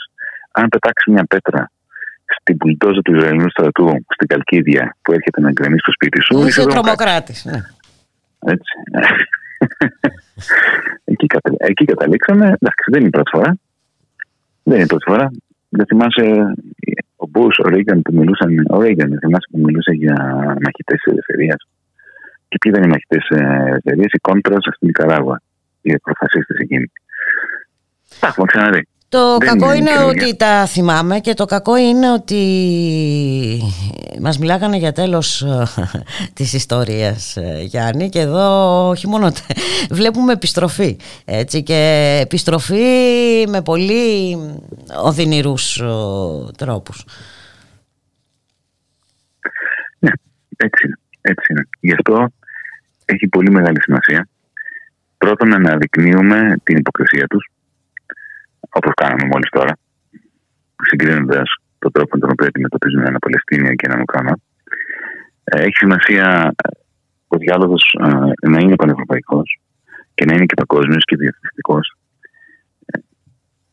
Θα σας δώσω ένα παράδειγμα που έλεγα τις προηγούμενες φορές. Μου την έπεσε την έκφραση ότι ο πρωθυπουργός της Φιλανδίας, που ήταν υπουργός οικονομικών όταν εγώ ήμουν στα Eurogroup, ο Αλεξάνδρος Στάμπης, εγκαλώντας με, που τόλμησα να μιλήσω για ένα μοντέλο Φιλανδίας για την Ουκρανία, που ξεκολουθώ να πιστεύω ότι θα είναι ιδανικό για την Ουκρανία αυτή τη στιγμή, όπως η Φιλανδία είναι ουδέτερη στο ψυχρό πόλεμο και έτσι κατάφερε να παραμείνει δημοκρατική, σοσιαλδημοκρατική, να εξελιχθεί, να έχει τεχνολογία, να κάνει την Νόκια. Να ασκήσει και η κοινωνική πολιτική. Να είναι μια εξαιρετική χώρα. Στη βάση του βεβαίω. Και με την έπεισε λοιπόν αυτό, με ποιο δικαίωμα μιλάει ο Βαρουφάκης για τη Φιλανδία. Ποιος τα λέει αυτά? Ο άνθρωπος που ως ορδινάτη του Ζόιμπλε, όταν ήμασταν στο Eurogroup, που ουσιαστικά προσπαθούσε να είναι σοϊμπλικότερο του Ζόιμπλε, έτσι, ε, μου έδειχνε το δάκτυλο και μου έλεγε ότι πρέπει να κόψεις το ΕΚΑΣ καταργήσεις το ΕΚΑΣ για τους πιο φτωχούς των συνταξιούχων στην Ελλάδα. Μάλιστα. Αυτοί λοιπόν οι τύποι οι οποίοι θα αναδιάσουν κάθε δικαίωμα να μαζένουν εμάς τους Έλληνες με τα διτσίκια και να μας κόψουν το ΕΚΑΣ κτλ. Τώρα ξαφνικά εγώ δεν μπορώ να βάλω στο στόμα με τη λέξη Φιλανδία. Δεν δικαιούμαι να μιλάω για τη Φιλανδία γιατί μιλάει μόνο αυτός που παρεπιπτόντως είναι ιδιαίτερα μισθητός στη Φιλανδία. Και ήρθε και ο Άδωνης μάλιστα ο Γεριάτης να, να, να, να, να συμμαχήσει μαζί του εναντί του. Αυτό όμως το λέω γιατί, γιατί έχει πολύ μεγάλη σημασία α, ο διεθνισμός. Δηλαδή, εγώ θεωρώ ότι κάθε ένας έχει δικαίωμα να μιλάει για την Ελλάδα. Όπως και εγώ έχω δικαίωμα να μιλάω για τη Φιλανδία και εσύ να μιλάς για τη Γαλλία. Όλοι πρέπει να μιλάμε για όλες τις χώρες. Δεν υπάρχουν στεγανά. Αυτά που συμβαίνουν στη μία χώρα επηρεάζουν απολύτως αυτά που συμβαίνουν στην άλλη χώρα. Ο αγώνας μας εναντίον του Πούτιν από τη μία μεριά και, της, και, της νατοϊ, και του νατοϊκού μιλιταρισμού από την άλλη πρέπει να είναι κοινός. Με τους Ολλανδούς, με τους Φιλανδούς, με τους Καναδούς, με τους Ρώσους, με όλους. Αυτό κάνουμε, αυτό παλεύουμε. Δυστυχώς ένας πόλεμος κάνει τον αγώνα μας πιο δύσκολο. Γιατί μέσα στην αναποκούλα και μέσα θα λέγαμε, στην κακοφωνία του πολέμου οι φωνές μας πνίγονται. Και ακούγονται μόνο του ΝΑΤΟ από τη μία μεριά και του Πούτιν από την άλλη. Ε, να προσπαθήσουμε να ακούγονται και οι δικές μας φωνές, γιατί μην ξεχνάμε και τι γίνεται και, σε, και τον άλλο πόλεμο που γίνεται εδώ στην κοινωνία σε ό,τι αφορά και τη χώρα μας, να μην ξεχνάμε τι γίνεται και τις βλέψεις της κυβέρνησης για το Εθνικό Σύστημα Υγείας, για την περαιτέρω συρρίκνωση των πανεπιστημίων. Ε, οι πληστηριασμοί συνεχίζονται, ε, η ακρίβεια είναι εδώ, μη αντιμετωπίσιμη και όλα αυτά. Να... Ξέρεις, ναι. Αν μου επιτρέπεις μια τελευταία κουβέντα, γι' αυτό χτες ε, αναφέρθηκα στη Βουλή στην επιστολή που έστειλα στον Αλέξη Δίπρα και στον Δημήτρη Κουτσούμπα, mm-hmm.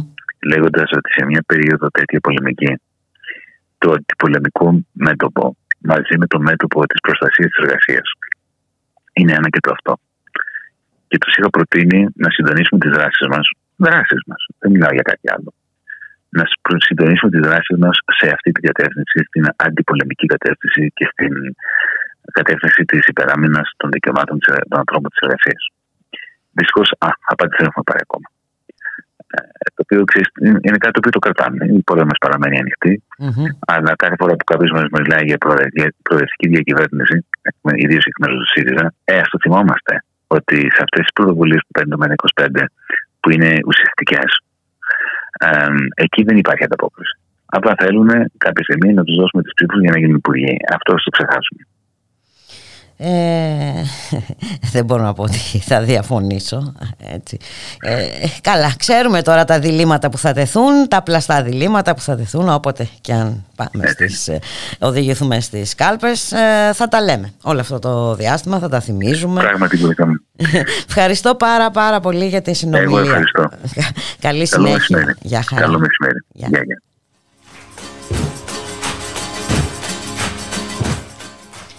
Και φτάσαμε στο τέλος. Στην ρύθμιση του ήχου Γιώργος Νομικός, στην παραγωγή Γιάννα Θανασίου, στο μικρόφωνο η Μπουλίκα Μιχαλοπούλου. Να σας ευχηθούμε να είσαστε όλες και όλοι καλά. Καλώς εχόντων των πραγμάτων, θα τα ξαναπούμε αύριο στις δώδεκα το μεσημέρι.